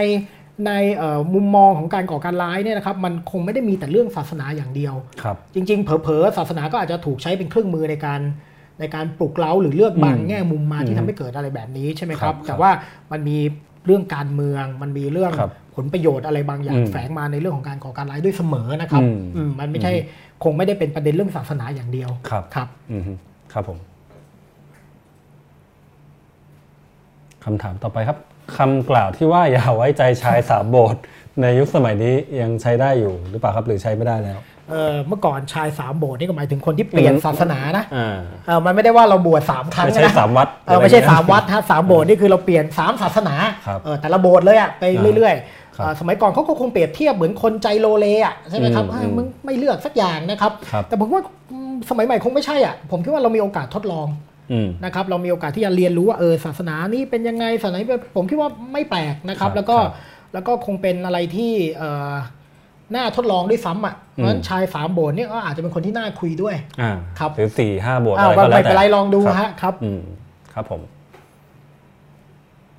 คำถามยอดฮิตของคนที่ไม่ได้นับถือพระเจ้า คือ ถ้าพระเจ้าเป็นผู้สร้างแล้วใครเป็นผู้สร้างพระเจ้า หากเป็นอาจารย์จะตอบคำถามนี้อะ ยกให้คำถามนี้เป็นคำถามปิดท้ายโอ้โหรายการเลยก็ได้ครับ จริงๆคำถามนี้เนี่ยมันมีคำถามตลกกว่านี้นะผมขออนุญาตแทรกคำถามครับตลกของผมก่อนนะครับมันเป็นคำถามในห้องเรียนปรัชญานะครับ มันมีคำถามว่าอืมพระเจ้าจะสามารถสร้างก้อนหินที่หนักจนพระองค์แบกไม่ไหวไหมดูคำถามดีๆนะครับเออพระเจ้าเนี่ยจะสามารถถ้าพระองค์เป็นผู้สรรสร้างทุกสิ่งครับทุกอย่างครับได้นะอืมพระองค์จะสามารถสร้างก้อนหินที่มันหนักจนพระองค์แบกไม่ได้ไหม อืมอันนี้เป็นเป็นปัญหายากมากเลย เพราะว่าหนึ่งคือถ้าพระองค์มีอำนาจสูงสุดจริงอะพระองค์ก็ต้องสร้างอะไรก็ได้ ครับงั้นพระองค์ก็ต้องสร้างหินที่พระองค์แบกไม่ไหวได้ อืมแต่ถ้าพระองค์มีอำนาจสูงสุดจริง แล้วพระองค์ทำไมถึงพระองค์จะแบกไม่ไหว อ่า เอาละสิกลายเป็นไก่กับไข่เลยตเออแล้วนี่เอาละสินะครับเขาก็เล่ากันเป็นมุกต่อมาว่าครับ คนถามก็จะก็จะพูดต่อไปไอ้ยบาทหลวงอาจจะตอบว่า พระเจ้าจะไม่มาเสียเวลานั่งสร้างก้อนหินก้อนนั้นครับแต่ว่าพระเจ้าพระองค์จะใช้เวลาในการสร้างนรกสำหรับคนถามคำถามเนี่ยอ้าวอืมอะไรประมาณเนี้ยนะรู้เรื่องคือมันก็เป็นมุกในในห้องเรียนปรัชญาอะไรประมาณเนี้ยนะครับครับผมผมคิดว่าคำถามเรื่องพระเจ้าเนี่ยอืมเราอาจจะต้องดูคำตอบในระบบเขาอะครับเออเช่นเวลาบอกว่าเอ้ยพระเจ้าสร้างสิ่งต่างๆ แต่ใครสร้างพระองค์อืมในระบบศาสนาคริสต์อิสลามหรือยูดายเนี่ยครับ ไม่มีใครสร้างพระเจ้า เพราะว่าพระองค์เป็นสิ่งที่เกิดขึ้นเองก่อนอ่าเออมันคล้ายๆ มันไม่งั้นเนี่ยมันจะถอยกลับไม่สิ้นสุดนะคครัรับบผมมันจะต้องมีจุดเริ่มต้นอะไรบางอย่าง แล้วก็อืมมันเกิดจุดนั้นขึ้นมา อันนี้คือการตอบในระบบเขาอะครัแต่บเราจะผมเชื่อไม่เชื่อก็ได้นะ เพราะว่าอ่ามัมันเป็นเรื่องของข้อถกเถียงอะนะครับครับเออซึ่งจริง ๆ แล้วมันก็อืมเบสออนความเชื่อนั่นแหละครับครับผมอืมหรือลองเข้าไปคลาสปรัชญาของอ่าอาจารย์ดูแล้วอาจจะไปดูแล้วอาจจะงงลองไปถกกันดูยิ่งขึ้นอ่าโอเคอะรับมีผคำถาม plus เข้ามาอีก 2คำถามนะครับอือฮึ รู้สึกเหมือนศาสนาศักดิ์สิทธิ์น้อยลง แต่วัตถุต่างๆศักดิ์สิทธิ์มากขึ้นอืมเช่น ชุดคลุยเป็นต้น อาจารย์มีความคิดเห็นยังไงครับทำไมมันดูมีแนวโน้มไปด้านนี้หรือมันมันเป็นอย่างนี้จริงหรือเปล่าครับอ่าอืมผมว่าศาสนาอาจจะไม่ได้ศักดิ์สิทธิ์น้อยลงในแง่ในแง่ภาพรวมนะอืมแต่ความศักดิ์สิทธิ์ของศาสนามันกระจายไปสู่วิธีคิดอย่างอื่นอ๋อ คือคือคือวิธีคิดเรื่องความศักดิ์สิทอย่างชุดคุยก็ธิ์เป็นอ่าอันหนึ่งใช่ไหมคือจริงๆเนี่ยวิธีต้องแยกว่าความศักดิ์สิทธิ์ของวัตถุกับความศักดิ์สิทธิ์ที่เป็นเชิงวิธีคิดนะครับครับผมคิดว่าความศักดิ์สิทธิ์ที่เป็นวิธีคิดอะมันในสังคมไทยเนี่ยมันไม่ได้อยู่แต่เฉพาะในศาสนาครับมันแทรกเข้าไปอยู่ในอะไรต่างๆ เต็มไปหมดเลย องค์อืมเอ่อการศึกษาวัฒนธรรมอะไรเงี้ยเพราะฉะนั้นเนี่ยไอ้วัฒนธรรมทางวัตถุไอ้สิ่งต่างๆ เหล่านั้น ถูกทำให้ศักดิ์สิทธิ์ด้วยวิธีคิดเดียวกันกับวิธีคิดเรื่องความศักดิ์สิทธิ์ในศาสนาใช่ไหมฮะ เพราะฉะนั้นคุยเนี่ยมันถึงศักดิ์สิทธิ์ศักดิ์สิทธิ์ในแง่นี้ก็คือในแง่ที่ว่าวิพากษ์วิจารณ์ไม่ได้อ่านะครับพี่ว่าแต่จารต้องไม่ได้แต่หรืต้องปล้อปเลียนไม่ได้อ่าใช่อันนั้นจะเป็นความศักดิ์สิทธิ์แบบเดียวกับศาสนาครับครับซึ่งมันเป็นวิธีคิดนะฮะคือศาสนาหล่อหลอมเสียจนกระทั่งว่าความคิดเรื่องความศักดิ์สิทธิ์ของเราเนี่ยอืมเราเอาไปใช้กับอย่างอื่นหมดเลยครับมันไม่ได้ศักดิ์สิทธิ์เฉพาะพระพุทธรูปแล้วแหละคราวนี้อืมศักดิ์สิทธิ์คุยก็ศักดิ์สิทธิ์อะไรครับศักดิ์สิทธิ์และต้องถามต่อไปด้วยว่า ความศักดิ์สิทธิ์เหล่านั้นมาจากอะไรอืม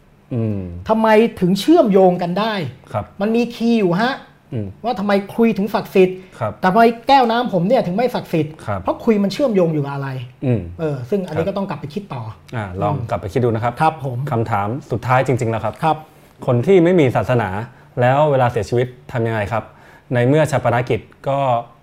ไม่ใช่อืมโบสถ์ ก็ไม่ใช่อืมอาจารย์คิดว่าเราควรมีพื้นที่เช่นนี้สำหรับคนไม่มีศาสนาหรือเปล่าอืมเหมือนอาจารย์ตุลจะเคยเขียนบทความอ่าเกี่ยวกับเรื่องนี้นะ ผมเคยเขียนอ่าบทความนะครับ ผมคิดว่าคือบ้านเราเนี่ยนะครับคล้ายๆชาปนสถานเนี่ยมันยังอยู่ในวัดค่อนข้างมาคกรับครับนะครับโอเค บางวัดเขาก็ไม่ได้ซีเรียสนะว่าจะนับถือไม่นับถือสวดไม่สวดครับก็ขอให้มีใบมรณบัตรอะไรก็ไปเผาได้นะครับครับ แต่ถ้าเกิดสมมติเราอยากมีสถานที่จัดที่เป็นเอกชน